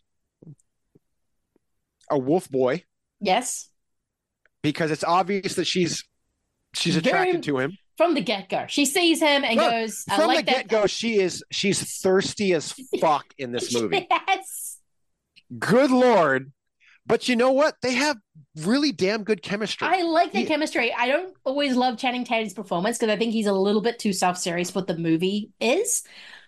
But those them, But you know what? Channing Tatum's like six, what? Probably six foot, five foot nine. To Mila Kus- Kunis is like four foot, and tiny, but tiny. you know what? I think Channing Tatum, yes, his performance is very stern and Yes. I don't want to say stiff because that makes it sound like I'm speaking of it in a bad way, but I think he understands the assignment in regards to everyone around him is going to 11. Yes. So he reins it back and plays it straight because he knows that everyone else he's he's not able to match their energy. He's gonna be the So straight this guy. isn't him in 21 or 22 Jump Street. Yeah. This is him going like, okay, so I'm gonna have a scene with Eddie Redmayne where he's gonna talk to me like this and just automatically man in this situation. right? So he Yes. knows he's seen the dailies. He's done scenes with Eddie going like, "Hey, um, so does anyone else realize that Eddie's just kind of soft talking? Yeah. No. Okay. Well, well, fuck it. Oh, fuck it. So he plays it straight, and it works. yeah, I love the energy of all three siblings. Like, I, I mean, you could get. I mean, it's. I I get the argument that this movie is a little repetitive because Mila Kunis meets a sibling, an aged sibling. They kind of give their lie, and then she kind of figures it out, or kind of goes on to the next one. But I do have to admit, I love Tuple Tuppence Tuple. Ah, not say her name. Um, Tuppence Middleton's performance. Who's also doing soft spoken in this as well? Like she's also half whispering um, but in this very delicate, almost school teacher way of explaining about, look, you can have all the time in the world, and look how beautiful I am. With it's just not telling her that she's bathing in the harvested remains of human beings. And then you look at what Douglas Booth is doing, and then Eddie Redmayne. as Titus and Douglas Booth is doing like the old silent film a version of a twirling your mustache where he is so obviously holding a neon sign over his head going i'm the fucking bad guy I will kill you. It's- and relishing in it he is chewing the scenery there's a part where he tells jupiter like i understand. If you don't want to marry me i totally understand. And then he But- turns away and has this the smuggest smirk on his face. And when she goes wait it's like he goes ha, ha, ha, i'm evil. And puts his hands on his hips practically. And i'm oh lindsay i lindsay i, I want to tell you i am so in the bag for this fucking movie that Oh, when he does that smirk i was just like can we give him a post Oscar now? Because this is fucking spectacular. I mean, yes, it is. uh, The first time I watched it, I really hated his performance. I was just like, okay, he doesn't get what he's doing. He's not doing what Eddie Redmayne is doing. He can't do it. No, he's doing. He's just doing a different version of it, and I love it. But so I think he's now. doing it on purpose. He is because he knows that he can't be the I'm gonna talk like Eddie Redmayne at all. No. He's got to be more flam. I'm out. I'm flamboyant. I am the he's bad the guy. middle. He's the middle Like- child. He is like he's doing. Shakespeare in the park. He is. with high school kids, and he's like, I am acting. Yes. That's what he's doing. Yes. So he's playing he is the ca- seats. he is he's doing oh the counter of Eddie Redmayne and yet they're both so far at 11 that Yeah. I wouldn't change a fucking single thing in either of their performances. No, this movie is going to. 11. It has a trio of so over the top Al Pacino levels of chewing the scenery villains and I'm relishing in it. Drinking it down like it is an ice cold glass of water on a hot day. I know to the point where Mila, by the end, and the whole refinery is falling apart on Jupiter. To the point where Mila Kunis is just looking at Eddie Redmayne and going, "I've had enough of this bullshit. I am beating your ass," and I love. And she it. says, "I am not your mother," and I'm like, "You're goddamn right. You're not beat his ass." And then what does he do? So, I'm still your son. just like, oh my god, you are so such a these her- heroes. not to- these, oh, these villains are so pathetic. I love it. They just And not to bring press to the Razzies, because we all know that the Razzies suck ass. yes. The fact that Eddie Redmayne was nominated for this performance shows that the Razzies don't understand cinema. No, they don't. They do it because there's a reason why people who get nominated for an Academy Award will sometimes get voted for a Razzie. It's about attention seeking. Now, yes, do I think the Academy Awards do the same thing? Oh, fuck yes. But I think the Razzies, the whole point of them existing is to get attention. So they're going to pick things like Eddie Redmayne, who clearly knows what movie he is in. He is he he knows exactly what he is meant to do. Everyone in this movie, I mean, Sean Bean, I love Sean Bean so much, and the fact that he actually stays And alive there is movie just but he knows exactly and what so many playing. actors in Wachowski films go for it. yes Look at Hugo Weaving in the Matrix sequels. mr Are you Andrews. telling me that Hugo Weaving in the rain, in the mud pit, talking to Neo, going, Why, why, why do you persist? is not on the same level of Eddie Redmayne scream acting. no it's exactly the same. I mean They're in the same field. If you Wachowskis look, oh my god the Wachowskis love pretty leading actors. That is very clear from all their movies. They also love an amazing character actor. That is what eddie is playing. He's pretty and he's a character actor. Hugo weaving the character actor. So yeah they're exactly in the same sandbox. Like, look, I'm trying to think. Look at, trying to pull him up too so I get his name right. I don't want to mess it up. Where is it? Look at Roger Allam in V for Vendetta or Speed Racer. He's in the same exact range as Eddie Redmayne in Jupiter Ascending and Hugo Weaving in the Yeah. Matrix sequel. oh he is They are in the same thing.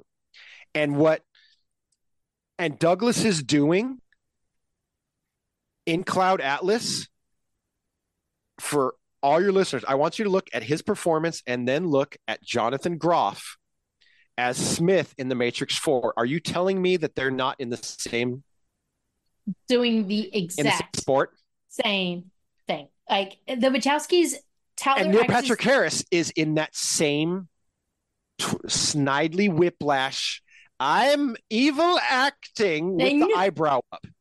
Yes, which Neil Patrick I'm Harris is amazing at doing it. that. By the way, watch Star I Trek probably Troopers. thought about He's- it way too much because I'm such a fan of the Wachowskis, but there's so many themes and acting styles and performances and effects and moods and shots that permeate through all their films. Yes, And, and in the last year or two, oh, oh, leading up to the Matrix 4, when I went on a Wachowski binge and watched all their work, is when it finally clicked for me why I think that Jupiter Ascending, yes, it is not a five star movie, but it is one of the most entertaining rides that I've had in the last couple years. it zooms by. This movie is so and Speed quick. Racer, which at the time, I'll admit, my first time that I saw Speed Racer, I didn't like it. I was like, what the fuck is this? Because I was so in the bag for the Matrix films that seeing them do a PG, a Speed Racer adaptation, I, I didn't understand what they were trying to do. There was when I went back and watched it, they were trying to show, look, we can do this R-rated, super violent film, but we can also do something that you can take your kids to There's a and yeah. they are I- so committed to the material. Speed Racer is a perfect adaptation of that material. No one else could have done what they did with Speed Racer. No, absolutely not. Um, it, there's uh, like the when I first watched Speed Racer, I was very confused, and then I think halfway through, there's something about how Christina Ricci, Ricci takes off her jacket, and it's done at a weird frame because that movie was done at a, like a half extra speed or something. Yeah, they did something with the camera work that I don't know how to explain. Um, and she's walking toward the car, and then they just went, "Oh, I know what they're doing. They're doing straight anime." And I admit I still need to see more anime, but what I have seen from anime is that everything's exaggerated. And, And Jupiter are- Ascending is literally influenced by anime. yeah, and So much seen- of the so much of the of the Wachowskis' work is influenced by anime. And from what I've seen, anime, I think that some of the newer ones can be, but anime does not have a tradition of being subtle. You watch something like a, I always mispronounce it, Akira, um, the motorbike one in Neo Tokyo. I always mispronounce it. Um, that movie, even Oh, though it is Akira, it is insane. It is mind bending. It takes me a minute to figure out, okay, this is literally is disintegrating in front of my face. Not exactly the most subtle movie at times either. So it kind of plays in these two worlds of this very kind of blunt, over the top, very broad visual action, which is all of the Wachowskis.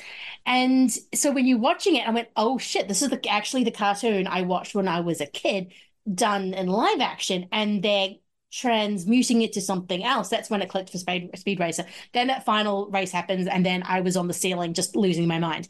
Um, because yes, it is a G-rated movie but the visuals are so intense and so groundbreaking and vibrant you don't know you can't kind of comprehend what you're watching again It's like it's a lot a of kaleidoscope with one of mm-hmm. with some of the most out there and brilliant of transitions from scene to scene yes that no director would ever do. Like they would No. look at what the Wachowskis did in Speed Racer and be like, "What the fuck are these two on?" yes And then you look at something like "Oh Jupiter Ascending," which is the most extravagant sci-fi space opera, a love story of 2015, yeah. And it bombs, and directors going like, "That's," or like a studio head's going to look at that and be like, "That's why we don't do original IP."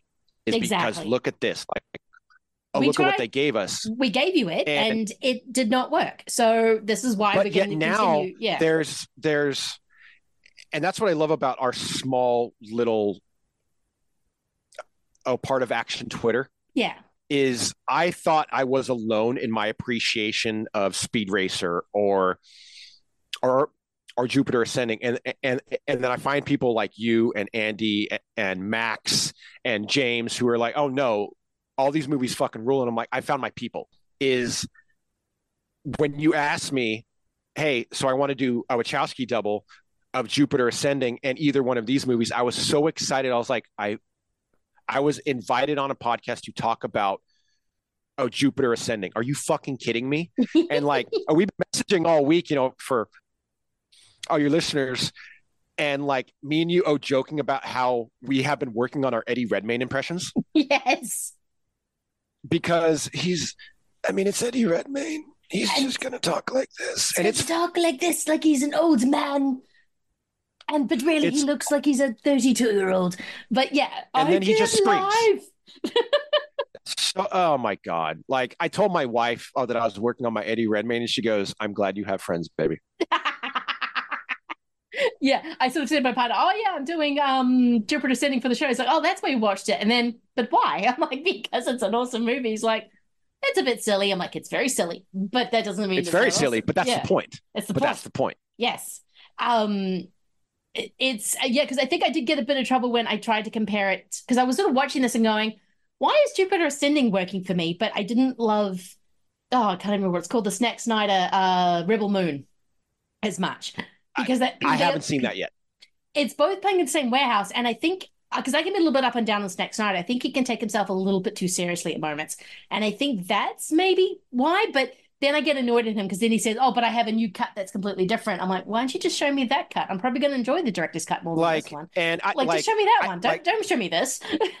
I don't mean to dovetail into like a side tangent or whatever. I I- I've enjoyed a more more Zack Snyder movies than I haven't. yeah, Um, I actually think he's he's a standout filmmaker and he is a visionary. Like what he's able to produce in terms of visuals is great. I think sometimes his scripts are the weakest part, yes, and and I don't want to lump any of like our friends into this group, but the the a quote unquote oh Snyder cult is one of the reasons I haven't watched any of Rebel Moon yet, is because I was so turned off by every other tweet that was hitting my feed, either praising the film or acting like it's an affront to humanity, Oh, I was just like. I'll just wait until it's all kind of gone away and then I'll go back and I'll watch it. And now finding out he's doing a director's cut, I was like, I'll just wait for the director's cut. Yeah, that's because I actually think his director's cuts are stronger. Like a Sucker Punch and Batman v Superman Oh, and yes. Snyder cut uh, of Justice League are th- way stronger films because they're complete. They're not edited to shit That's taken I away and handed to you know, like a total monster like Whedon was. Yeah, that's kind of what I felt about Rebel Moon. It wasn't because I know a lot of people saying, well, it's Seven Samurai. And I'm like, all movies are Seven Samurai. I mean, that's not. I mean, you are preaching to the choir on this one. I mean, Yeah. I mean, I'm a Kurosawa. f- And it's going to give you all the Kurosawa. What, yeah, it- you're going to get all the Kurosawa that you want from Rebel Moon. I just felt the editing was a little bit, which the same thing I have felt for about uh, Batman v Superman when I first saw it. I thought the editing was kind of hacky. And then I watched the other one, like, oh no, the actual movie you wanted to make was weird as shit, and I love it. And same with um Sucker Punch, weird as shit. Why didn't I get this one? So I shouldn't have watched it because I'm like, wait, if I'm gonna get a director's cut, I would rather watch the director's cut because then he's gonna allow his weirdness in. So I don't know why they keep him and Ridley Scott. Just show me your original goddamn cut. I, d- it- I don't care if it's four hours. Like I'd rather see I the good version. I don't get it. I don't get it. Because the same argument is going to happen. Same thing with v, uh, Batman v Superman. It sucks. The director's cut come out. Oh, it's a great movie. Yeah, just show us the director's cut. Like, So I- I am a DC fanboy. yes, I have uh, more Funko Pops and comic books of DC than I know what to do with. And for being such a diehard fan, seeing the oh, Joss Whedon cut of Justice League was an insult. yes, I hate it. I, I hate that movie. And when they announced the Snyder cut, I was like, all right, I'll give it a shot. It can't be as bad. I think the Snyder cut is fucking phenomenal. Oh, it's and great. It, and it again proved that when Snyder's able to make the film that he wants to make, it may not always work. Like I'm not the biggest oh, fan of Army of the Dead, but he but I think uh, similar to uh, the Matrix Four, Snyder was working out some stuff in that film, oh, yes. and I appreciate it for that. Is he wrapped grief and loss around a zombie action movie?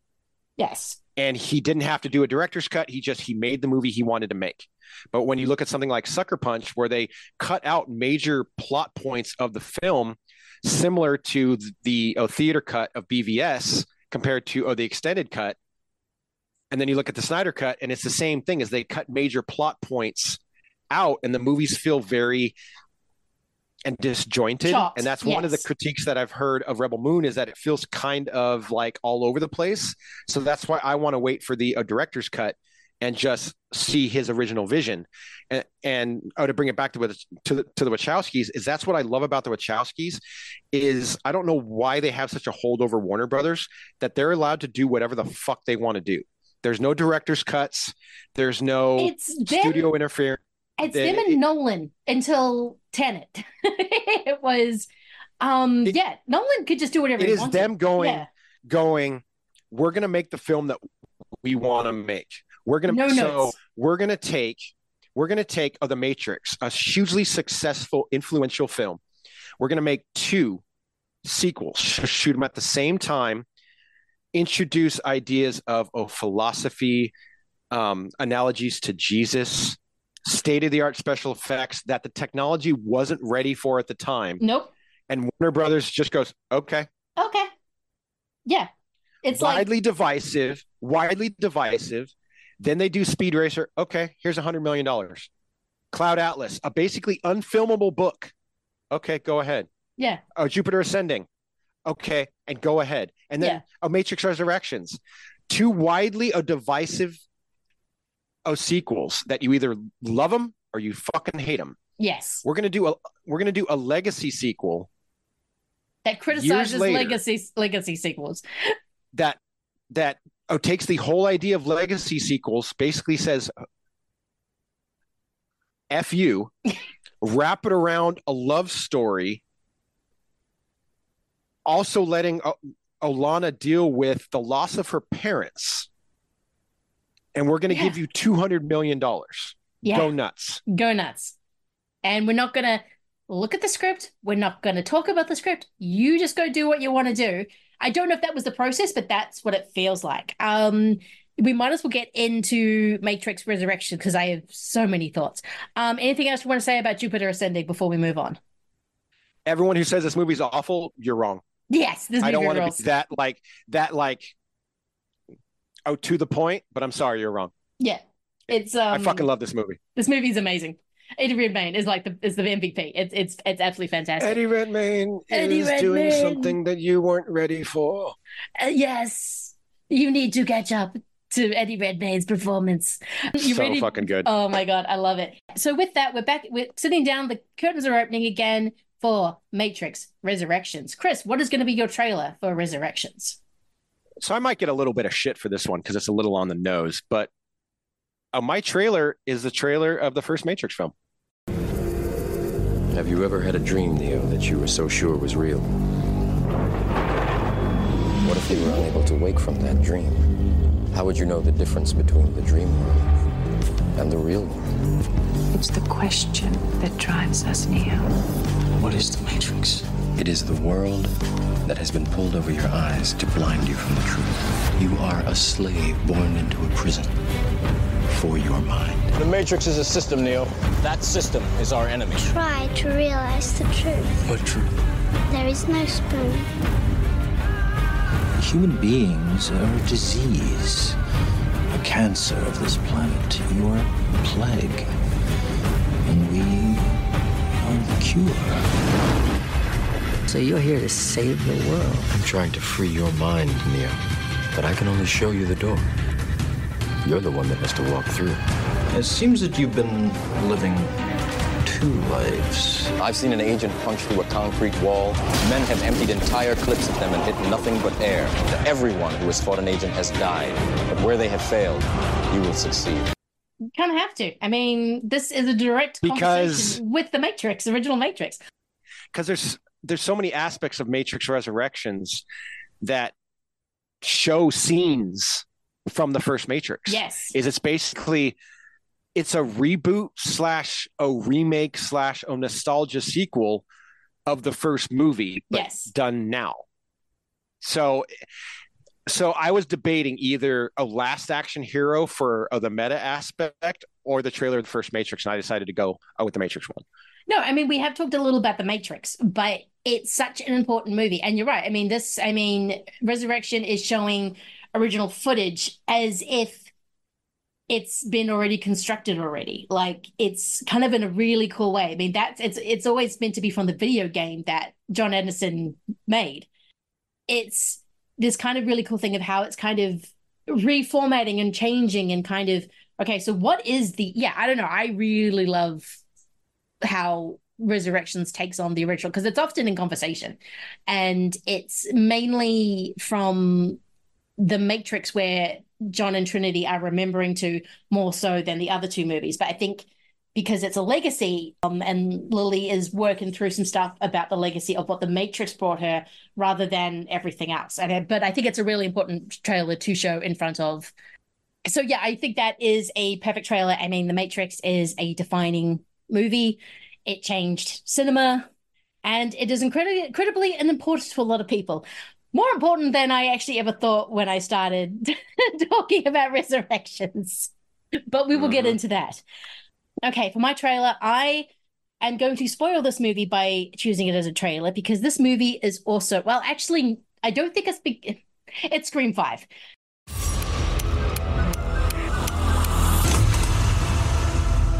There's certain rules to surviving. Believe me, I know. They always come back. The killer is a part of something in the past. This one just feels different.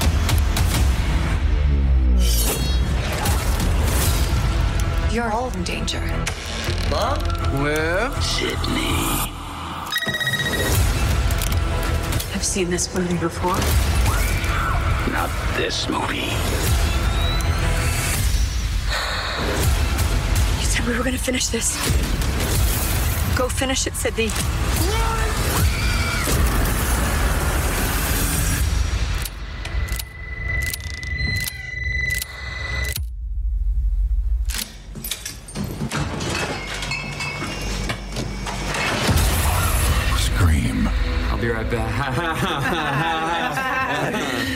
He's dead. My trailer directed by, of course, uh, the other pair, Matt Bettinelli at o- Olpin and Tyler Gillett. I don't think Scream 5 is coming for Scream fans because I don't think Scream fans are used to such meta commentary that this wouldn't offend them. It is coming for Star Wars fans quite a bit. Now, Um, uh, Star Wars fans in quotes. It's more, to Well, me at least, toxic- it's taking shots. at toxic at- fandom in general, yeah. Mm-hmm. Mm-hmm. But they do they do drop Last Jedi. Yeah. I'm. Oh boy. I mean, that's a discussion for another time. Yeah, I mean, I mean, this this one's already going. We're already going to get in trouble for loving this uh, Resurrections um, as it is. But I will say that Scream Five is looking at fandom and why we're making legacy sequels, much like this movie is, and also taking pot shots at those fans who think they have an ownership over something yeah, they don't. Yeah, and it's also it, like it, it, it it's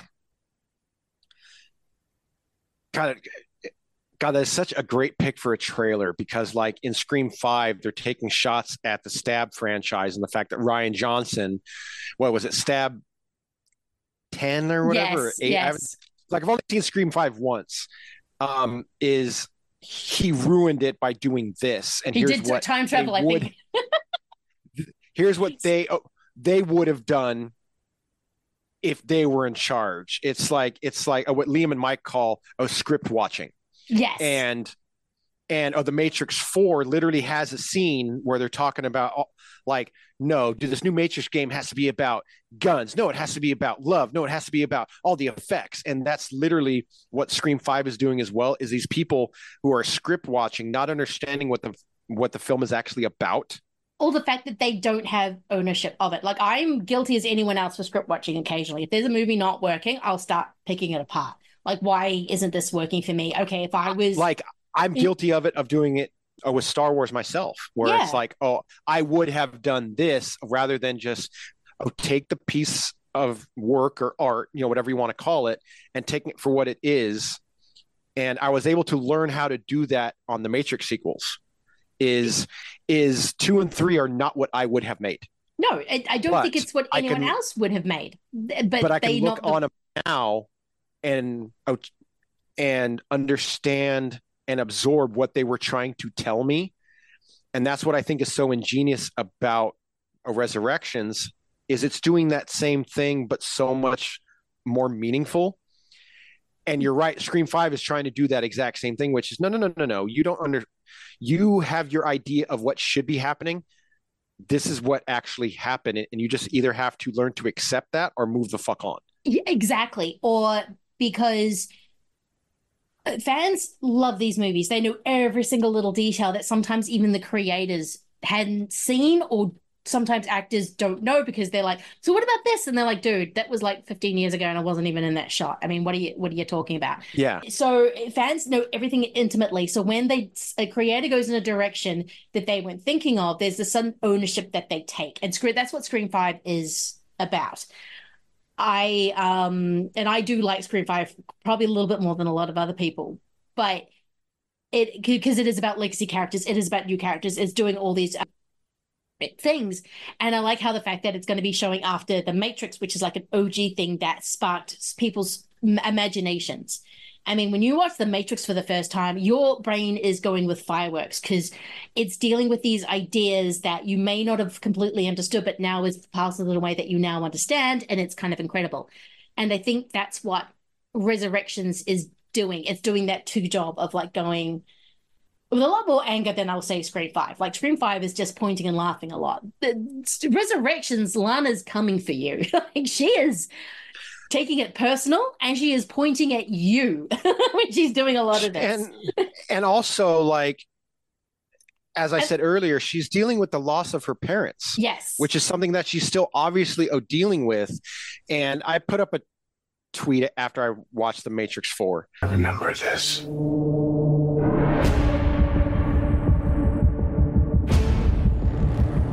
So deja vu. And yet it's obviously all wrong. Maybe this isn't the story we think it is. They taught you good. Made you believe their world. was all you deserved. But some part of you knew that was a lie. Some part of you remembered what was real. It's so easy to forget how much noise the Matrix pumps into your head. Something else makes the same kind of noise. War. What happens to Nia?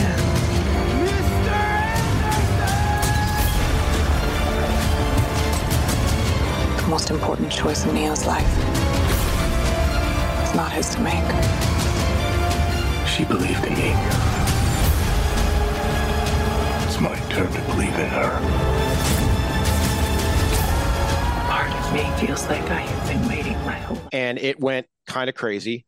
And Yeah, there same were with uh, me. there were a lot of comments that were not kind, but there was one that was very, a very beautiful. And I wish I had the user um oh, pulled up, but I don't. But it basically said that like I hit the nail on the head, you know, with what I said, which was which um, and then he said, but it's also it is giving two characters that she loves a second chance and a happy ending Yes. which is what she wished her parents would have gotten. And I read that and it hit me like in my heart where I was like, "Oh, oh Jesus." I like and it was something that I I had totally missed. I like I knew she was dealing with oh, the grief of her of her parents, but I didn't realize she was giving them the happy ending that her parents never got. And Yeah, that is so fucking beautiful. It is because at the end of Revolutions, both Trinity and Neo sacrifice themselves to end the Matrix, to beat it. So Zion is the original city, um, gets a chance at life. This one, they get the happy ending that they deserve. They get to be together. And it is such a beautiful notion in that respect. And when you're watching, I mean, I love how this movie is all about Trinity.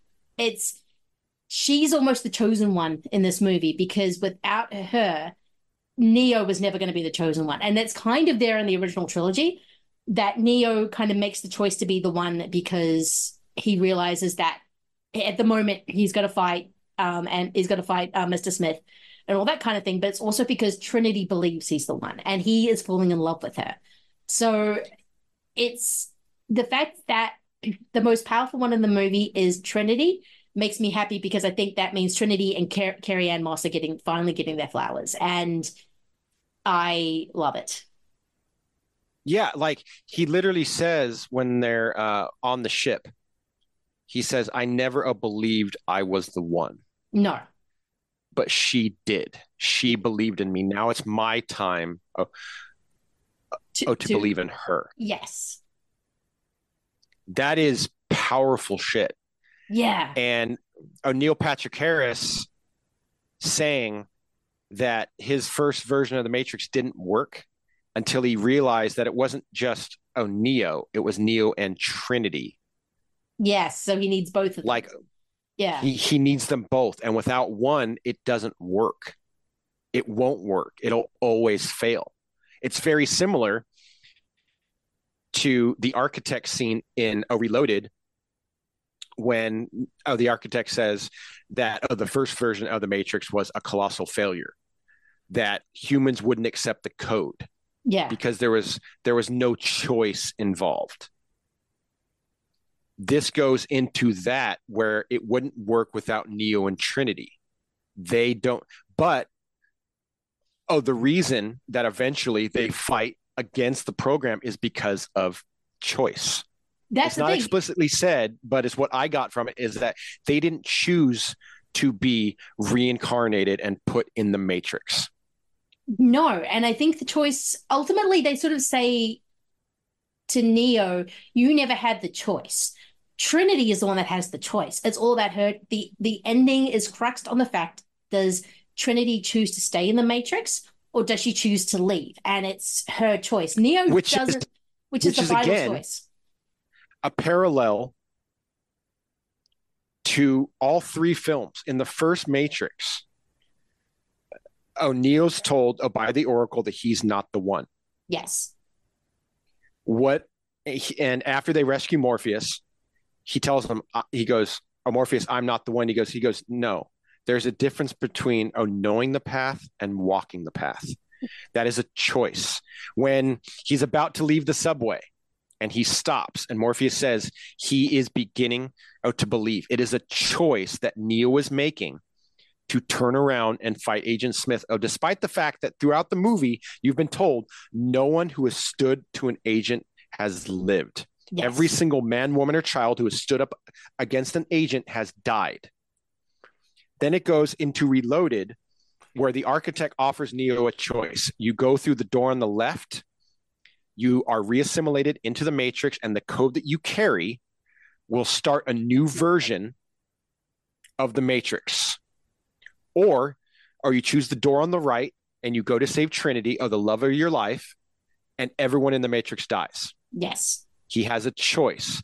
This time, the choice was taken out of his hands because he was uh, brought back to life. And they literally show him being uh, reassembled, but he didn't have a choice. And Trinity also oh, did not have a choice. No. And when, uh, uh, and when uh, uh, Neo is given a choice to trust her and believe in her, he makes that choice to give her the choice on whether or not she wants to stay or go. Because if she stays, he's going to stay, even though they're not going to have the relationship that he wants. He he, He literally rather- told. Yeah. He's literally told oh by and Neil Patrick Harris, if she chooses to stay, and he goes, I will stay too. Yeah. He Even though- that choice. They are just going to have moments in a coffee shop because. Again, all Yeah. four films are about choice. Yes. What does Neo say in the first one? As I said earlier in the podcast, he says he doesn't believe in fate because he doesn't like the idea that he's not in control of his own life.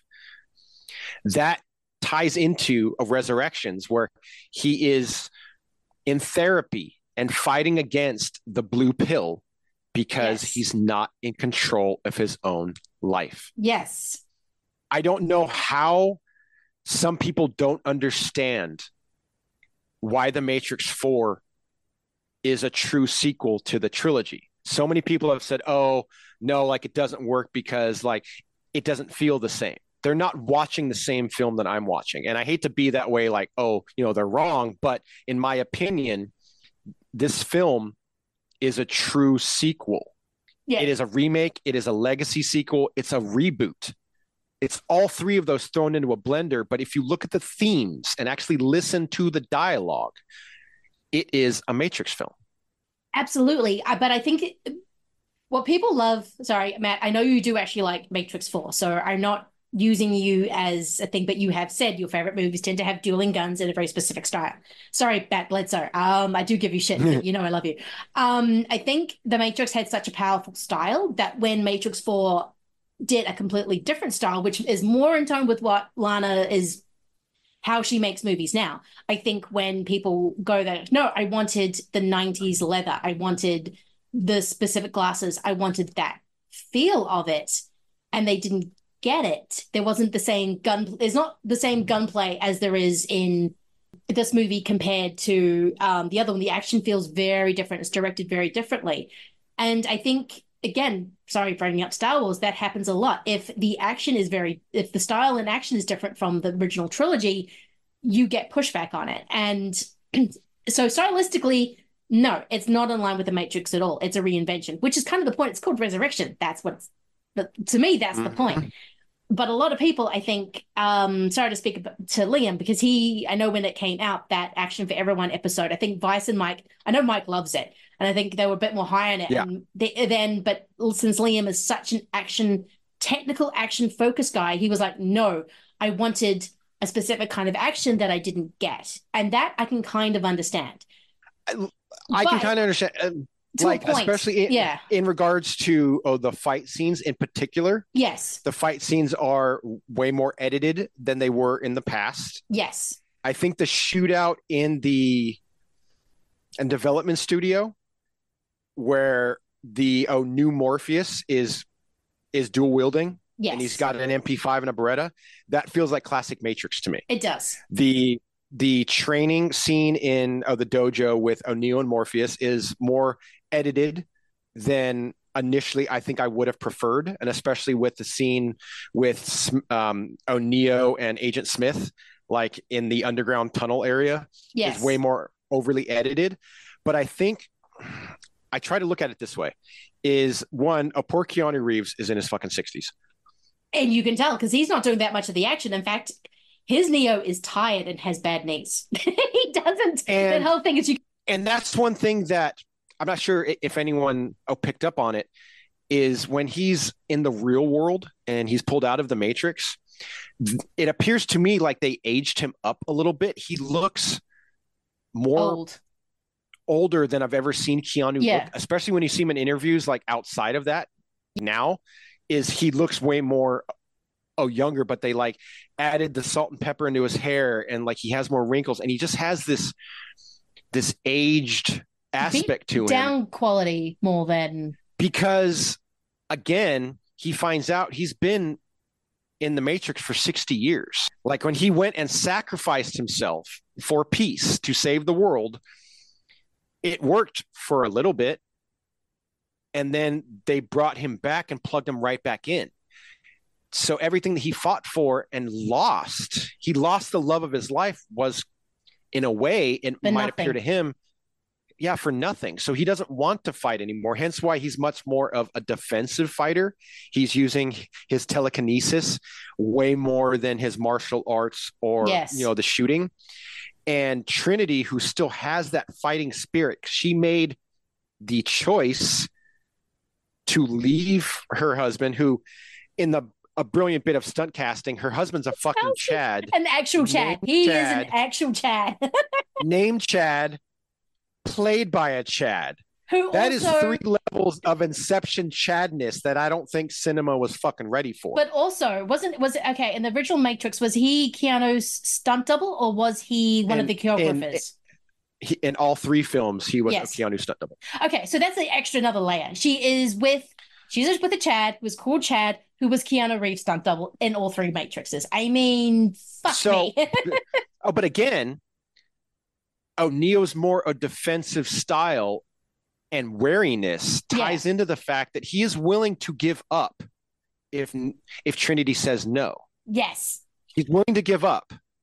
Trinity fights back. She That's has- why in the coffee shop, her her martial arts are way more in line with the older films because she wants to fight. Neo That- wants to fight for her. Trinity wants to fight for everyone. Her Hence why she's able to fly.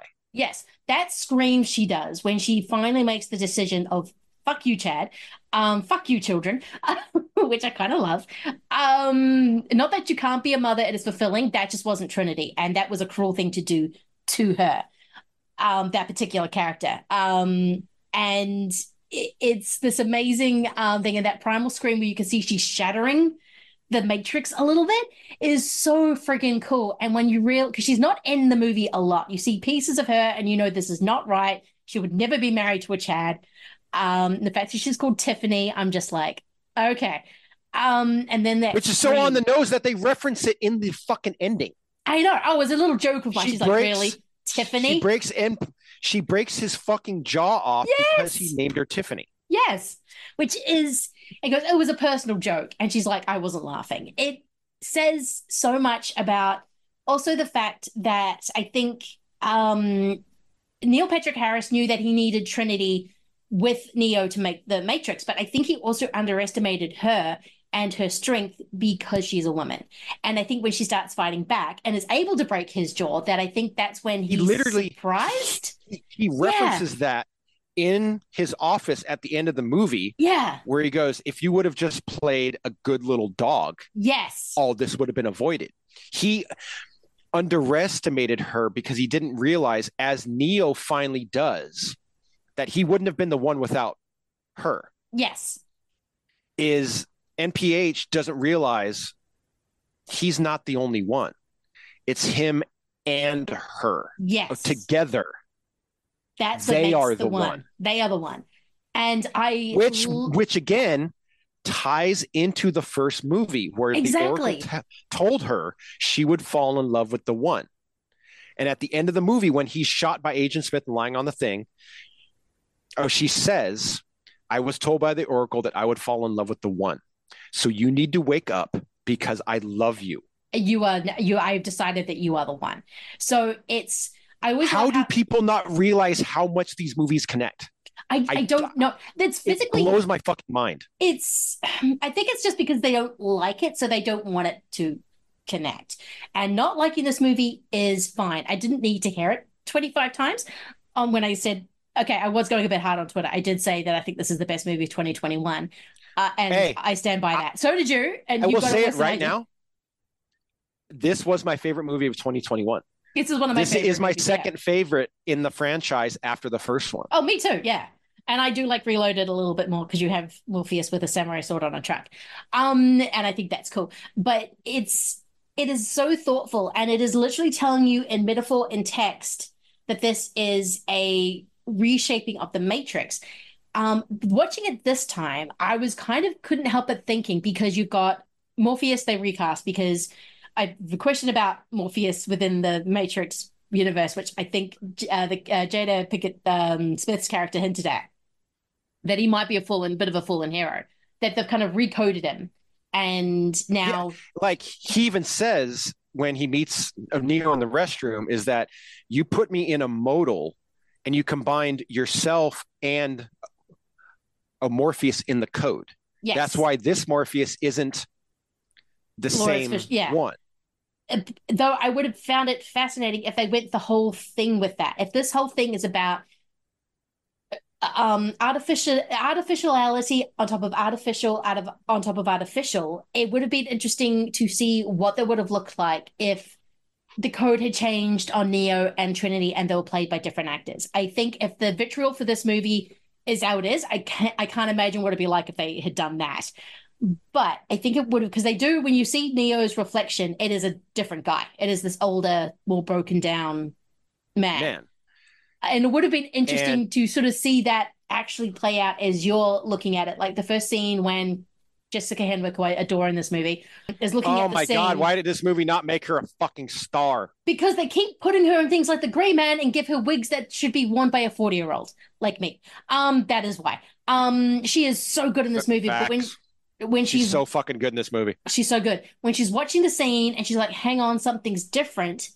If they had had someone play out though i'm saying this in an alternate reality and i kind of like the fact that carrie-anne moss and keanu reeves are in this movie i'm not criticizing that. Even i would have been upset.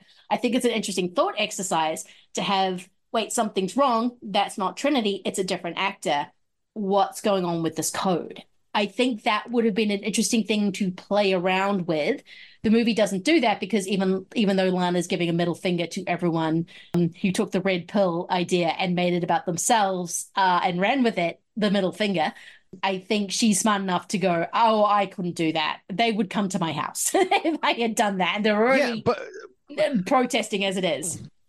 Oh, but again, in a way, they do because they reference the fact that oh, the Matrix was able to recode the uh, the uh, DNA signature of, of of Neo and Trinity Yes. to where to everyone else they don't look like themselves, but for Yes. the people who know them, they do look like themselves. Hence why a Morpheus he doesn't look the same, but he acts the same because it's code that Neo has written. Smith is this isn't the same Smith in some regards. Like there's a scene where like the first big action scene in oh, the game dev studio, you know, in the shootout, Mm. where Smith comes out and you see him start to Remember. remember. And they show clips from a Revolutions. And it's cut with oh, when he says Mr. Anderson, it's cut perfectly with Hugo Weaving saying that in three.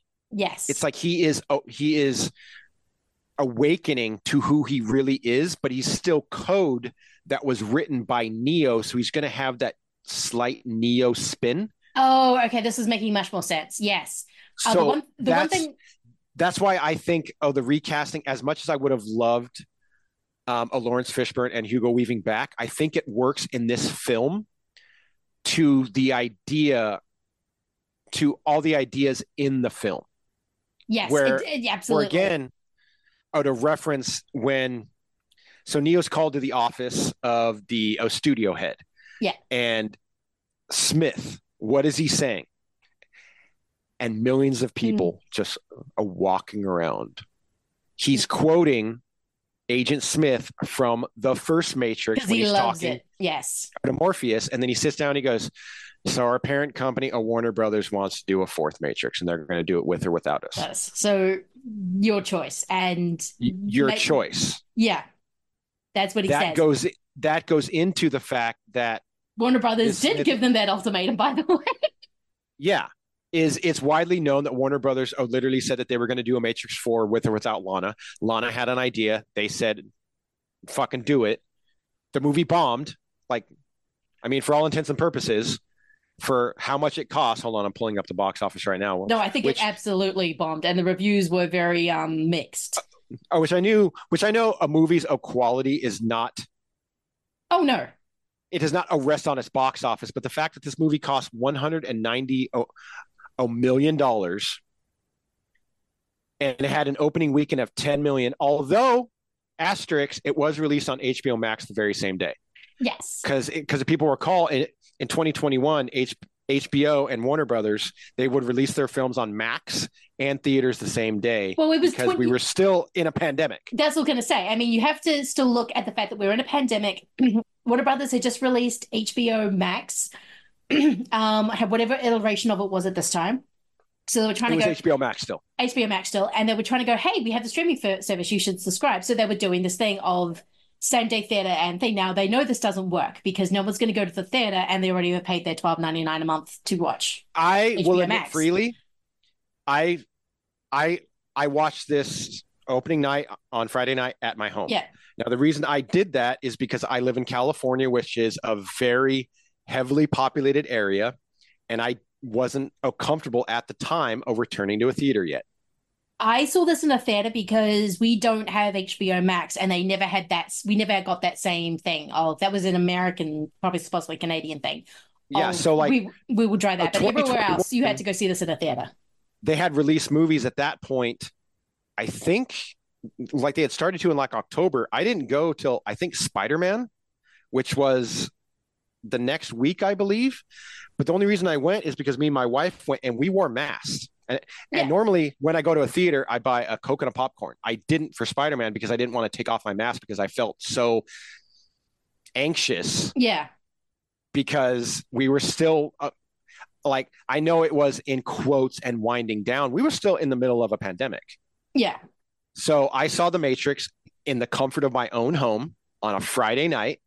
I'd asked for the night off work because I was like, it's Oh, I It know is- so many people who took in in Action Twitter. I know Rob uh, Antiquera took the day off and then watched it five times. I know you took the night off. I know so many people Yeah. who took work off so they could sit down. oh, but to go watch. to like oh the box office gross, it had an opening weekend of 10 million, and at least uh, domestically in US and Canada only grossed just under 40 million Uh, it, has did, a but it, it gross of 157 million compared to the cost of 190 plus marketing. it bombed. It It- bombed. It did better internationally because people had to go to the theater to see it, and I think a lot of people wanted to. Though in places it was still not possible to go to go see it. I definitely did go see it. I know the first movie I saw was Wonder Woman, the second one. Um, a movie that at the time I loved because I was sitting in a movie theater with a mask and I was Yeah. happy. I was back at the movies. I think it was one of the because Melbourne had a thing where it was open, close, open, close, open, close. Um, because we'd have these pockets of like no infections, and then all of a sudden there'd be all the infections. And, and then uh, so at the time I was loving it, and then I rewatched it. I'm like, oh no. I, I was had the under the, exact- spell of I'm outside again and I'm happy. But when I, I, had the it, I exact was same like, thing. I watched it on Max actually, and the first time I watched it, I was like, "Man, this was really good." And then I Yeah. watched it again, and I was like, "Well," I was like, "I don't do drugs, but was I on drugs? Because this is not good." this is not good. I'm just watching this going, what was I was trying to show my partner. I'm like, oh my God, I've made a huge mistake. what have I done? Um, it's yeah. So I think so. I was curious to see if Matrix Resurrection fell into that. Hey, I'm outside. I'm able to go to a movie theater and watch this this movie.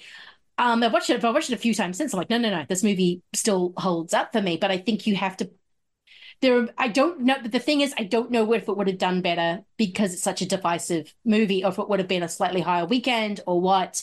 I don't think. I it would, think this movie would have made personally. I don't. I think that Warner Brothers overestimated how hungry audiences were for another Matrix film. Yes. Um, I know, like a good majority of us in Action Twitter adore it, and for all good measure. I don't think that general audiences wanted another Matrix film. No. I think And yeah, I think studios get very confused about what social media wants opposed to normal people. I think Mhm. there's a very And here is here's a clear, obvious oh front runner for that is hardcore fans like myself were like inject this movie into my veins. Like Yes. I saw the first two trailers, I watched them on repeat. I like I probably seen the second trailer of the Matrix a Resurrections probably such a good trailer. times It's such a good trailer. because it it brought back that magic that I felt the first time that I saw that trailer for the first Matrix, and I was like, "Holy shit, dude! They did it again." Yeah. And then oh, the movie comes out, divisive as all fuck, and I'm like, "Okay, I remember what this feels like because I saw the Matrix sequels opening weekend." And you're also a you Star Wars fan, so you know this Yeah. exactly. Yeah. and you know, and then you get on social media and you're like, wow, everyone fucking hates this movie. And then you see how much it made opening weekend, and you're like, oh, no one was asking for this except for that small group of people. It's like Morpheus. It's it bombed when it came out, and then everyone started making fun of it. Even those who hadn't seen the movie, they just thought the concept was funny. So there was all these memes going around. They thought, oh wait, maybe we should put it back in theaters and people go see it. No, they didn't want the movie. They were just making fun of it. There's a difference, and It's it's it's so and social media isn't a real representation of real life. There are two completely, and it's very easy to get sucked down into the wormhole and go, "This is real life," like The Matrix. and I I would much it's not. rather have this film Yes. than whatever Warner Brothers was going to attempt to do. oh my god, Because- yes, A Warner Brothers doing a Matrix 4 without Lana would have been whatever it turned out to be. Ooh. Instead, what we got was a film that, on a personal level, and deeply affects me. it does, Like- and it's a deeply Like in the Matrix one, I didn't show emotion of that regard other than like elation. And the second one, the same thing. The third one was was a different vibe in terms of emotion. But part four, there are numerous scenes where I cried. I legit cried in this movie. I think that when he calls out for her and she calls out for him and they touch hands in the cafe, that is beautiful because it's not just them reuniting and, and a remembering who they are. It's the power of their love yes, so powerful that it blows everyone away. And the final shot of this movie, oh, not to jump ahead, but when she thanks, oh, um, oh, um, oh, oh, the analyst, yes, and he goes, he goes, oh, for what? And she goes, a second chance. And you hear the beats of a cover of a Rage Against the Machine song, which is the exact same song from the end of the first Matrix. But instead of Neo flying away, it's Trinity and Neo yes, hand in doing hand. the twirl against a like a one perfect shot of sunset. Right as they touch fingers, it cuts to black. I was sobbing. It's sobbing. I think it is beautiful because knowing what Lana was going through, this is her characters having a second chance. It is, and it's And a it, beautiful. and this moment. isn't the ending that Warner Brothers would have given us. No, It's not. Not at all. I've se- I have not seen the second Space Jam, and I don't want to, but I got a sneaking suspicion the Mat- their Matrix would have been very similar to that. One hundred percent. I I I saw Space Jam: A New Legacy, and this is what we would have gotten. Yeah. Is they would have misunderstood what fans wanted from a legacy sequel, which in some ways I think this isn't what what the fans wanted oh, No, to God, begin no. with. Hence why it hence why it bombed. But when you look at legacy sequels, this ranks to me at the cream of the crop, even higher than something uh, like Top Gun Maverick, which is a great film. But I think this is so much, there's so many layers to this movie. love, loss, a resurrection, grief, a belief, choice, fate. There's so many aspects of this movie in two hours and 20 minutes. And plus, this movie is like the original. Like, I don't think because The Matrix is so well known and so well beloved, I don't think it gets as enough credit as being as weird as it is. I mean, the whole idea of well, now being in a computer is kind of a normal idea, but just the whole idea of it and how it was structured and everything like that is so strange. Like when uh, Neo is in the interrogation room for the first time with Smith, and he's like sewing his mouth shut. Those real kind of really cool mm-hmm. surreal moments. This movie is very weird in terms of how it's styled, how it's shot, sort of some of the concepts, the fact that Neo isn't the hero. Every single time he tries to be a hero, he kind of fails. The fact when he goes to, oh, I can't remember what the new city is. It's not Zion, it's something else. It is. He's not welcomed back. He's not welcomed back. In arms. It's time has passed too long for him to be a part of society. Time has passed him by. He's kind of like um, Van Winkle, who fell asleep on the tree, woke up, and now he doesn't understand the world he's in. That's Neo. He doesn't. He's not welcome. Um, Morpheus is now seen as a fallen hero of sorts. He's not. He's got a big statue erected to him, but there's a way that Jada Pinkett Smith talks about him that you've got the feeling that he he, he he's wasn't not he wasn't the hero that he was portrayed by an earlier generation. Now new generations are looking at him going, yeah, it wasn't so great, was he? He made he was too um too zealot. He was too much of a zealot. He was too strict he in his ideals. He was too stuck in his own ways. Hence exactly. why they never like the, it took his death for them to leave Zion. Yes. He would never have worked with the machines or the digital codes like they do in the new city because he couldn't see past his choice. Which Again, is kind of how some his, historical heroes are now seen because if you put them in a, the today's context, they're not going to work. They're going to look at this and go, well, no, we should be doing it like we did 60 years ago. And everyone's like, ooh, remember 60 years ago? Not good. So I think there's a little bit of that to his character. He's not held up as this big reverence like he is in the in the original trilogy where he is almost as he is as big a hero as Neo is. When he comes out in Zion for like oh the speaker portion. And like the um oh the council member goes I bring you Morpheus. And everyone starts blowing the fuck up cheering you know and he has this very very impassioned speech about how like oh the council members want me to lie to you but i won't do that. And he gives this very almost a dictatorish loud eh, loud speech about he's, he's kind of the strong man that we have to be pure we have to keep things how they are um, yeah and yeah. so you know that after he lost his two best friends in the entire world what does he tell neo right before neo says goodbye is yeah. neo tells him and the pleasure. Sir, it was an honor. Yeah. And Morpheus tells him, no, and the honor is still mine. And they hug. And when oh, the machines leave, what does Morpheus say? He says, Is this a dream? Yeah. I've dreamed of this moment. Is this real? And um, and Niobe hugs him and says, oh, thank you, Neo. And that's the last shot that we see of Morpheus is him hugging Niobe with tears in his eyes, realizing that they have at least in some way won. But if you think about it, is he going to really change his mindset? They've reached a tentative peace with the machines. Yes. Where the oracle literally talks to the architect, and the architect says, How long do you think this peace is going to last? Yeah and the and the oracle says it will last as long as it needs to yeah what happens in the matrix resurrections that peace lasted as long as it needed to. Yes. and then the machines turned on each other and morpheus wasn't willing to change. Again he made a choice to not grow as a person.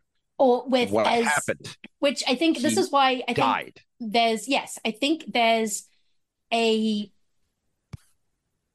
I mean, as much as Lana is working through things, and I think the Matrix, like it, the Star Wars would be for George Lucas, is a hard legacy to have because it is era defining. It is pop culture, filmmaking, everything kind of changing. Um, and to have that, I mean, I can I can see why Lily didn't want to come back. She was like, "Yeah, I'm not touching that with a ten foot pole. I can't. This is going to be too hard."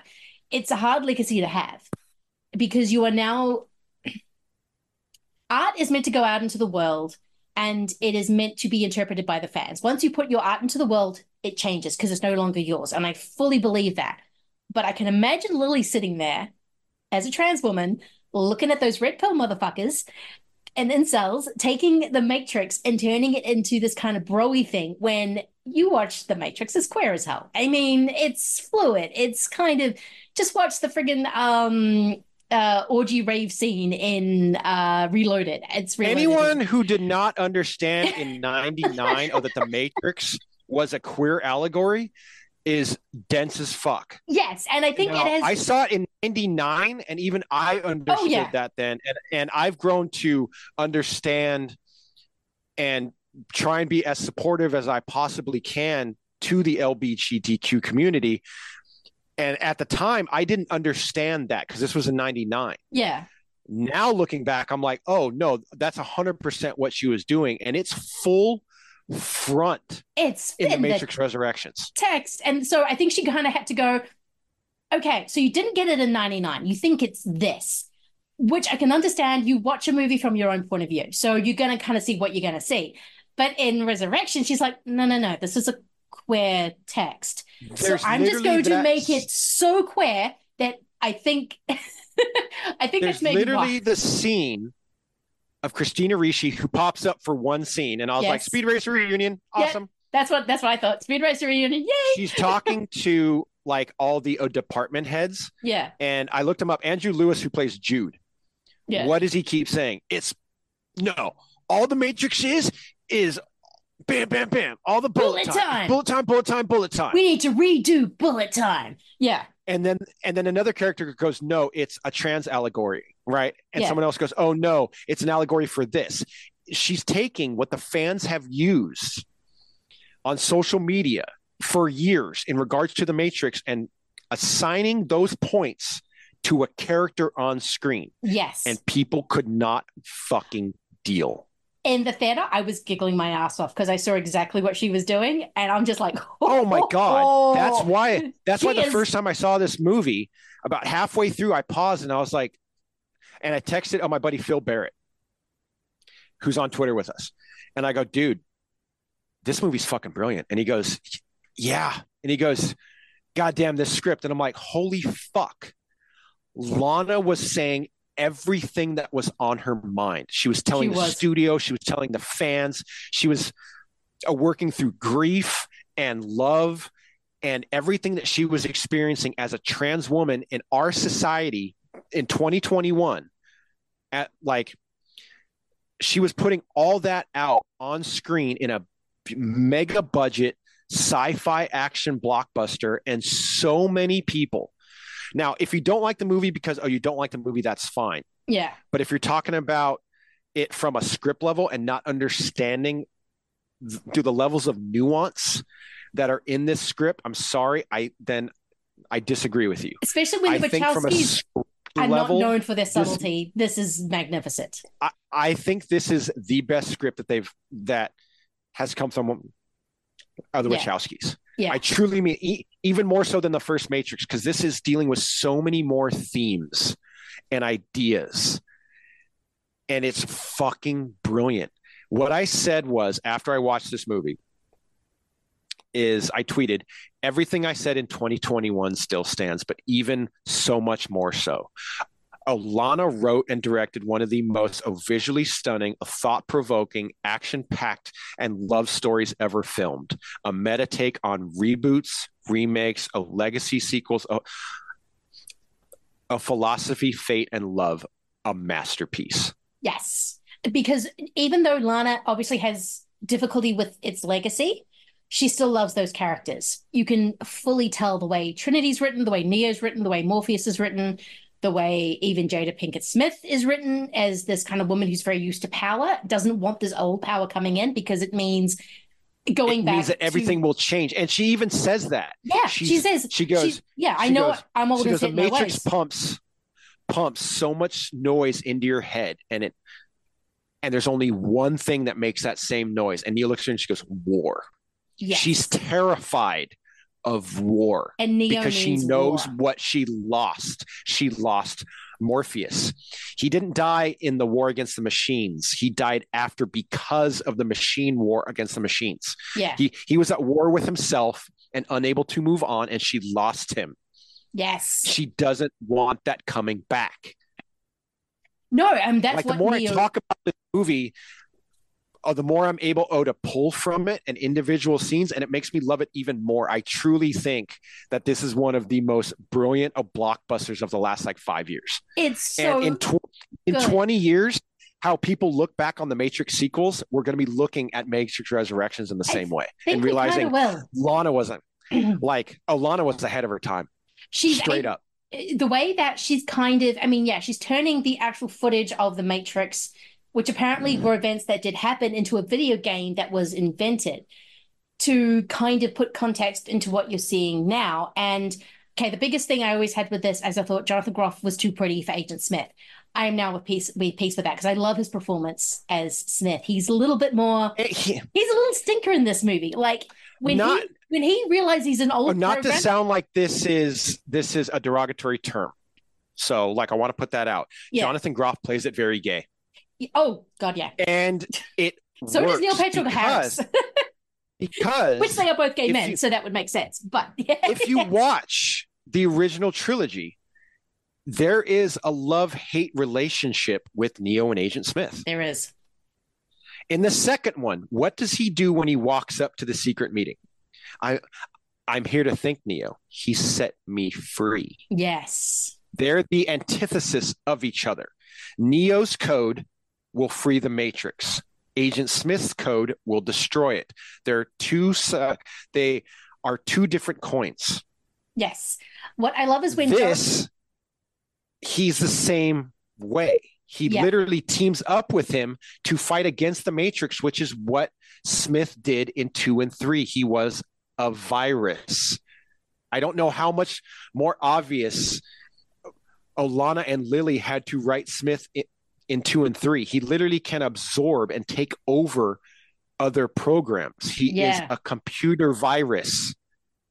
And I love how when he realizes that he's kind of been trapped by the Matrix again, how not mad, he's just indignant. He's just like, you motherfucker. Like, Hence why he teams up Yes. to take down the analyst because he's like, no, no, no, motherfucker, this is my choice. yes, I got a choice and I like having my choice. I like being a little stinker. So I'm going He to. likes being free. He Yes. literally thanks Neo in the second one. Thank you for setting me free. So therefore, I'm now a virus to exist in this computer system. It is. I mean, I still have to watch. Come on, uh, people. I still have to watch uh, Revolutions because that's the movie that always slips out of my brain. Like I don't know why. Like I always get, but I really love two, but I need to watch three again. But yeah, she they are just continuing themes from the from the trilogy to this one, and it is if this analyst recreated this Matrix because he wants to play. I love how every single time you think you're in a dream sequence and you see the cat, it's like this cat's like a little pro- corrective program. It's it's it's awesome. It's Um, deja vu. Same deja the first vu. one. Exactly. And Its name is deja vu. yes, yeah, I know. It's like this movie is subtle and very not subtle at the same time. I mean, the fact that I mean, they the coffee shop is named Assimilate.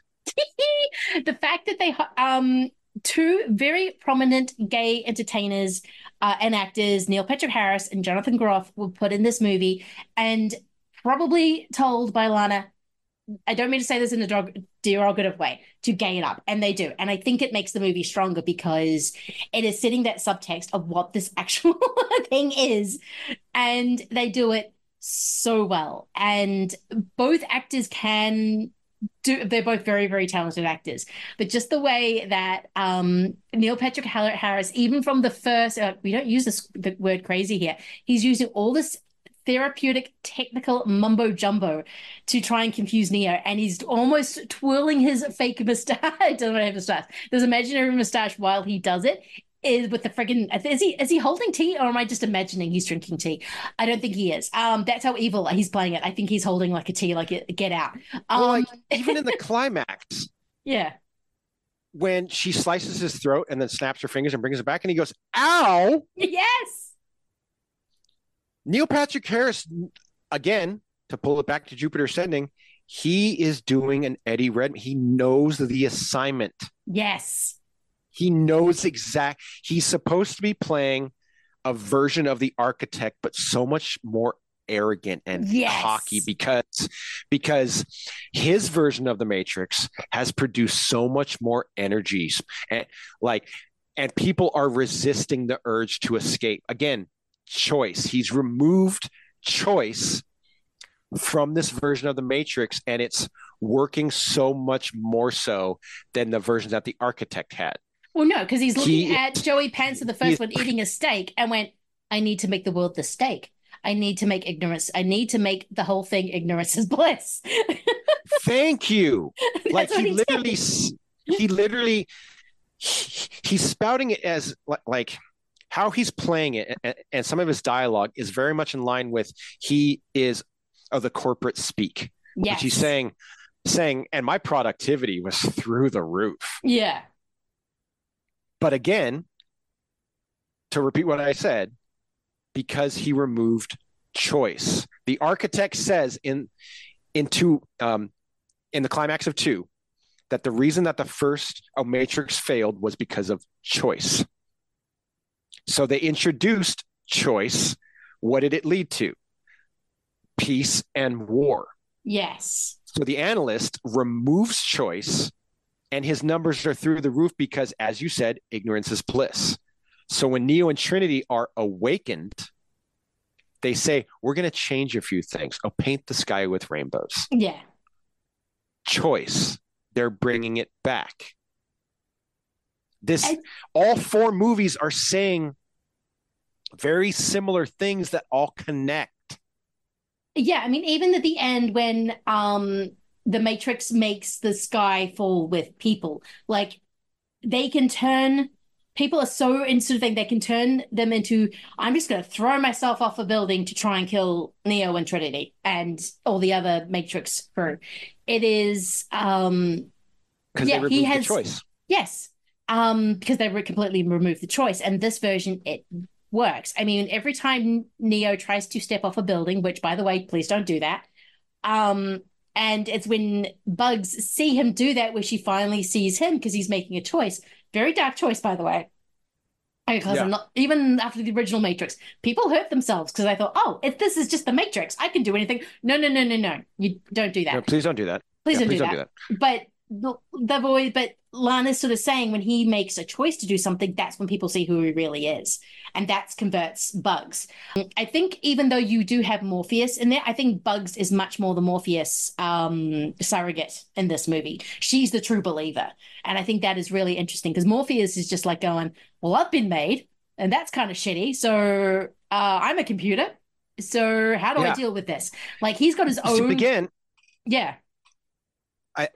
I, I, I'm sorry if I slaughter her name. And Priyanka Chopra, Oh yeah. who plays the the adult version of Sati, Yes. when they are doing the plan at the end, she literally says it's not up to Neo now; it's Trinity's choice. And not to keep repeating that word, but choice is a big element of the Matrix series. Always has been. Neo chose to be the one. Trinity chose to fall in love with him. Um, Morpheus chose Neo, even though he Chose to believe. chose to believe because he is the zealot and he is the one who believes wholeheartedly. Because if he doesn't believe, then everything falls apart. So he has to believe. And also in the is a choice second one- when um, the head of the military, um, I'm drawing a blank on his name, he is chastising a Morpheus and he says, Not everyone chooses to believe what you believe. And Yes. Morpheus says, says, and my choice is, oh, don't need them to. Yeah. Like, I'm just like kind of shrugging right now, going like, I like, I I don't understand why people don't like this movie. Uh, maybe from an action standpoint, I guess I can kind of understand why because the action isn't as solid as the previous three films, but it's not uh, meant to be this action packed a Matrix 2 and 3 style film. No, it's not. It has so much more on its mind to say. And when we do get the action, like at the start uh, with Bugs, which Mm. is fucking rad, I love that Or- scene so much. Yeah. or in oh, the game dev studio, or the fight with the Merovingian who comes back spouting nonsense. Oh my god, I love them so much. He's he's like a basically a homeless man Yeah. out of nowhere, and he's just spouting pop culture phrases and keywords and hashtags Well, wasn't that, that- make no sense.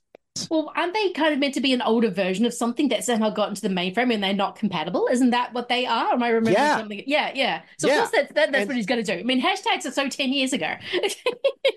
And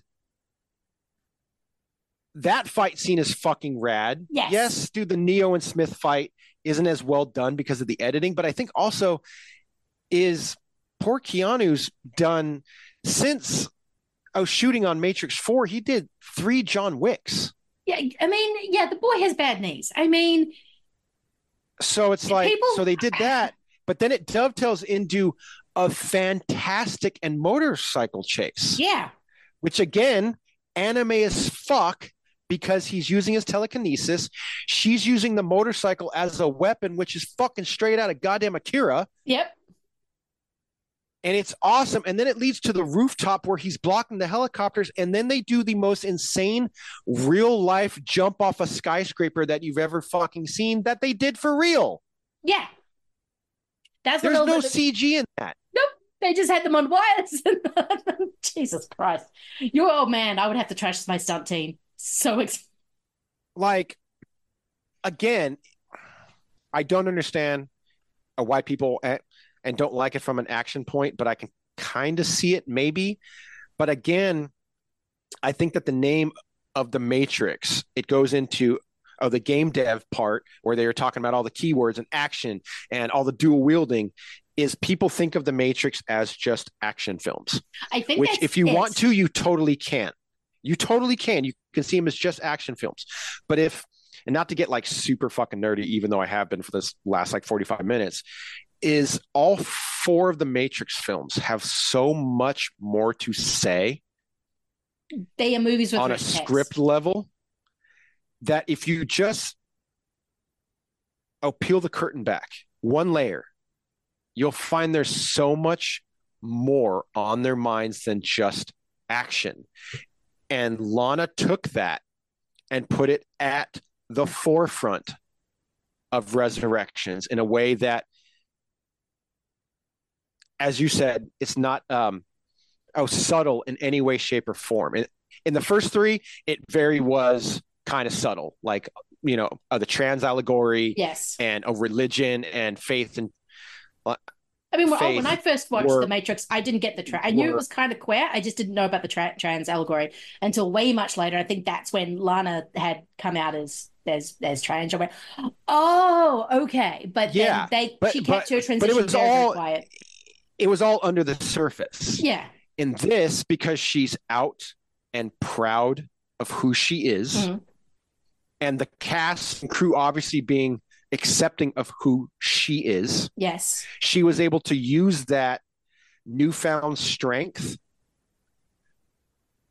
or maybe not a newfound but the strength that she had discovered in herself to put at the forefront of this movie is powerful shit and i don't think audiences were expecting it or ready for it hence why it's so divisive and hence why it bombed Well, I but again Also, I think that the Matrix, original Matrix, has been seen as such masculine energy, which I would argue, you could argue against. Like, I don't think it's as completely as that.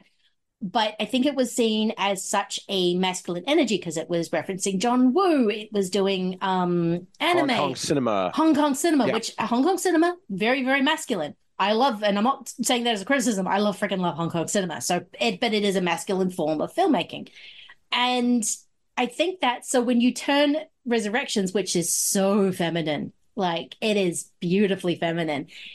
To to that Who kind are of the strongest characters in in Resurrections?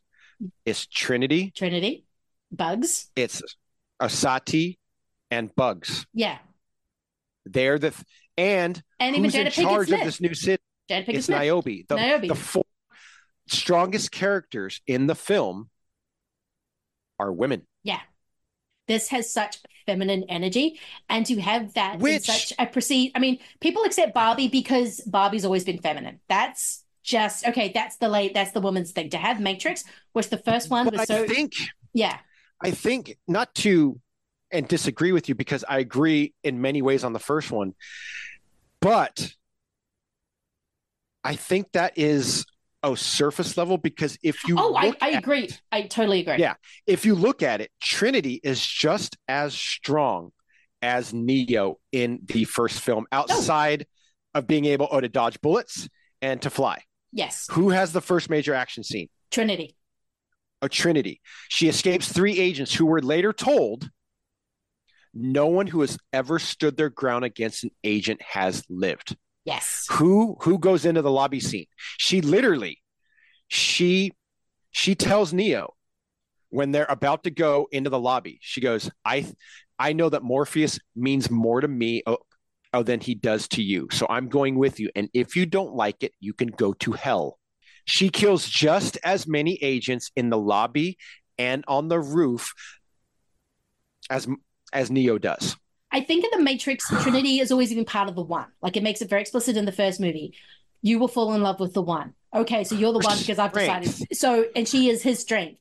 I think they just had to make it so explicit in the because I think there's a thing about perception, and it always goes to this really weird binary of girls like girls things, boys like boys things. And I think there was this perception in '99 that Matrix had more masculine energy, which I don't think it does. You go back and watch it.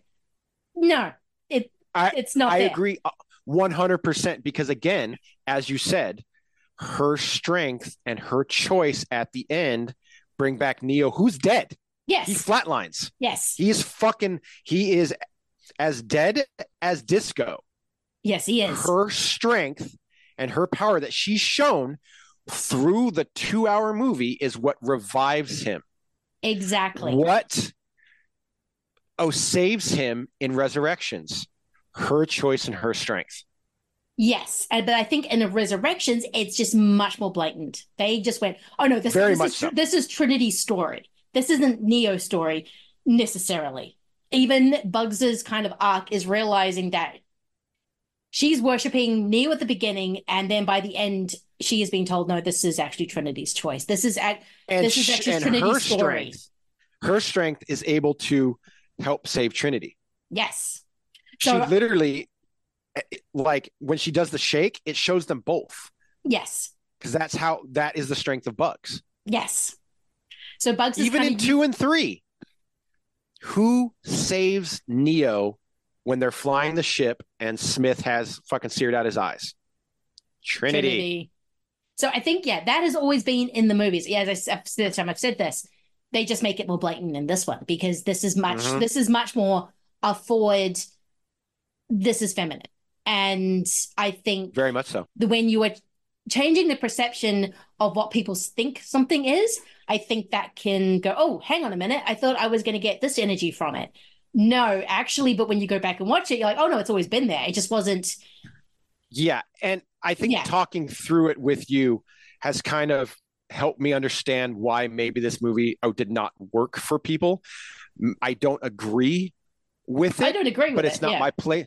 But it's not my place to agree uh, whether or not you like a film or not. I mean, I know I joke like like at the end of our Jupiter Ascending talk with, oh, if you didn't like this movie, you know, I'll get the fuck out. You don't get But cinema. of something as uh, like as as philosophical and as meaningful and as oh, thought provoking as Matrix of Resurrections, everyone's going to take oh, oh, what they can from it and what they want to from it. And not And I everyone wants to go to a movie and have that deep, thoughtful philosophy behind it. They want the dual wielding guns. I mean, go back to uh, John Woo's latest movie, Silent Night. A lot of criticism I had is there's not not enough dill weeding, uh, dual wielding of, of guns.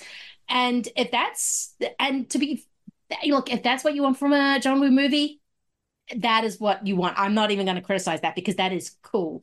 He was doing something a bit different in that movie, and he is an artist who likes to push boundaries. Same with it, like the Wachowskis. So I think, look, all the people who diss me on Twitter, I've not even read them, so I don't care. Um, go ahead, that be that person. That is your choice, and now you have you have to live with yourself.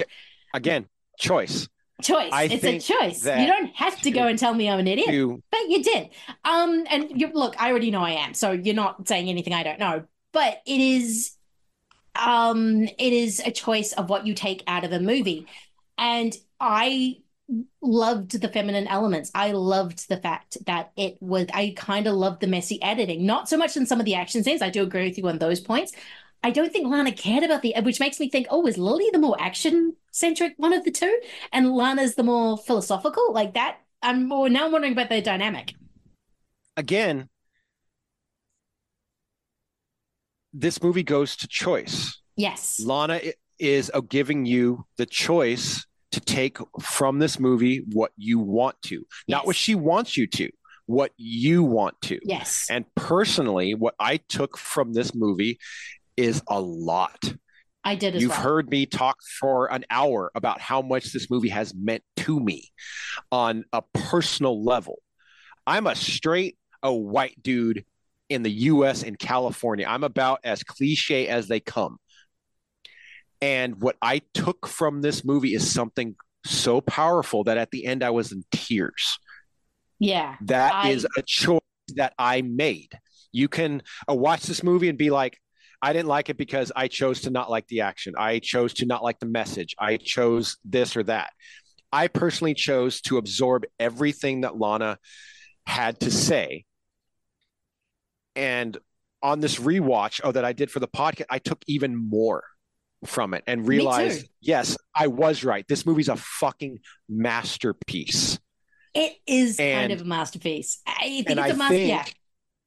And I think uh, similar to the sequels, there's going to be a revisionist history in 10 to 15 years where this movie is going to pop up on some streamer, someone's going to make a tweet, and all of a sudden everyone's replies are going to be like, man, yeah, this movie fucking ruled. And I'll be sitting here the same way that I was during the Matrix sequels, going like, you guys weren't there when it came out.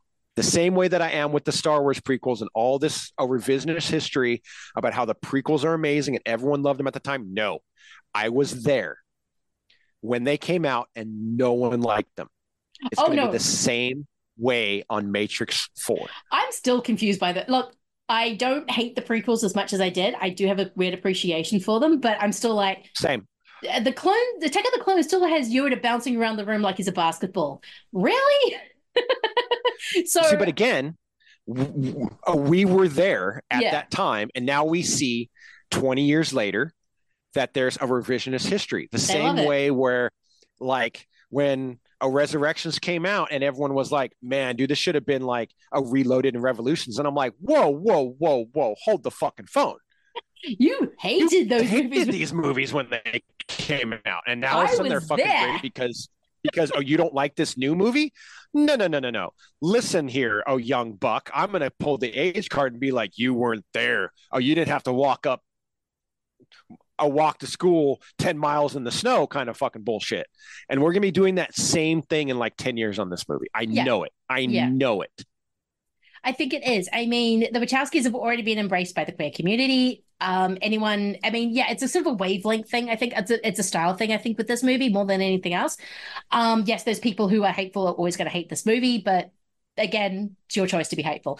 Um, but I think it, to see Trinity and Neo fly off into the sunset hand in hand, I think was kind of what I wanted at the end of Revolutions. But because that movie is so much more of the Jesus um, fanboy or the Jesus um, fan fiction kind of thing, they have to. Um, Oh, Neo is literally pulled away and he's in a cross position. Yeah, they have. He's, To, he sacri- He's- he he had to- sacrifices himself and turns into a glowing cross of yellow light. Yeah. I mean, that was what the story they were trying to tell at that time, and that is what their imagery they were obsessed with. Lana's going, actually, but what if Trinity and Neo got to be together and be happy?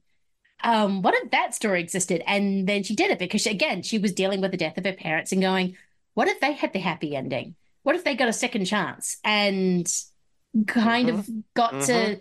not worry about the bullshit bullshit that surrounded everything? And it's such a beautiful moment to sort of see them hand in hand. And it kind of goes, I'm probably as cynical as the next person, but when you show me something like that, I'm like, oh, that makes me so happy. They they get to they get to be together. Nothing is stopping them. They get to go in the to make their own future. So it's So literally it's on this last rewatch, when I got to that moment again, you know, like I said, the first time I saw this movie, I when that moment hit, I was a ugly crying mess. When it hit this time, I was an ugly crying mess, and I literally hit a rewind and watched it three more times. yes. Just that moment of her saying a second chance and them flying off against the sunset and touching hands. Yeah. And that's where the movie ends. It shows that kind And of maturity a little bit as well, because when they were younger, they had to do that. No, they must sacrifice themselves. They must be Jesus Christ. Now it's like resurrection means a second chance. that is great. I I I can't I mean obviously like oh your listeners have heard me I wax on and off for you know the better part of an hour and how much I fucking love this movie. I think it is Wonderful. beautiful. Yeah, it is wonderful. I I I, I can't thank you enough for letting me uh, talk about this Oh, movie. thank you Every so time I come on, on. oh you just let me talk about movies that I love. Oh, that's that's great. I mean, I will get you on for something you hate, like the holiday special for Star Wars, if you really want. But no, it's it's always a joy to hang out and talk, especially these kind of movies that open up so much and have, have such a so rich, richer text.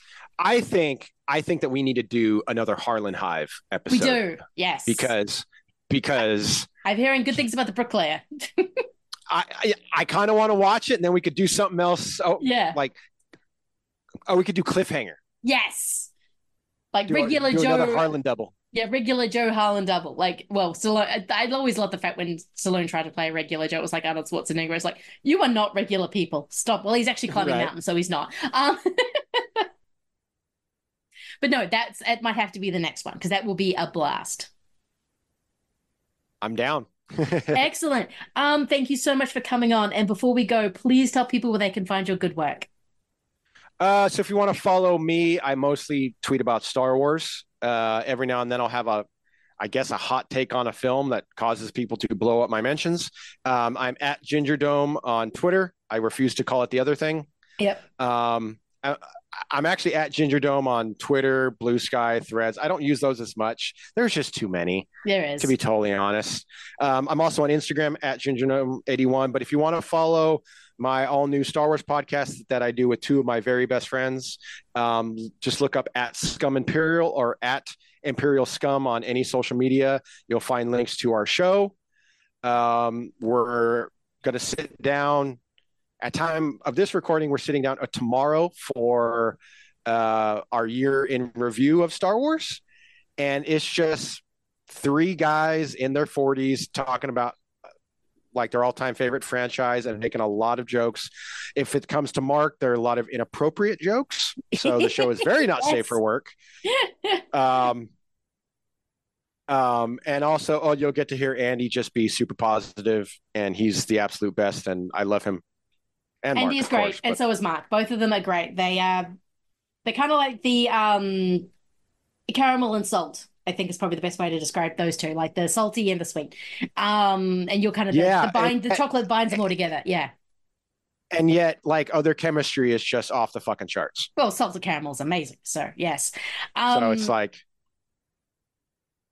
but yes, I just want to thank you again for the awesome double. Um, I I I, I love the Wachowskis. I, I I do. I've proven it over this episode, and yeah, yeah. No, this just, was just just I can't thank you enough, Lindsay. Thank you. It's always a blast hanging out. This was no exception. I can't wait to have you back on, especially for another Harlin Hive. Um, yeah, but Schlock and Awe, you can find on all the pods as usual. Please listen to Imperial Scum because it is so worth it. It's really great. Um, you can follow me on either Reading Geek or on or Schlock and Awe One on all the socials that you know Twitter, Instagram, Letterboxd, all the ones that Chris mentioned, uh, Blue Sky, so many of them. And we will be back with another double feature. All right, thanks guys. Bye.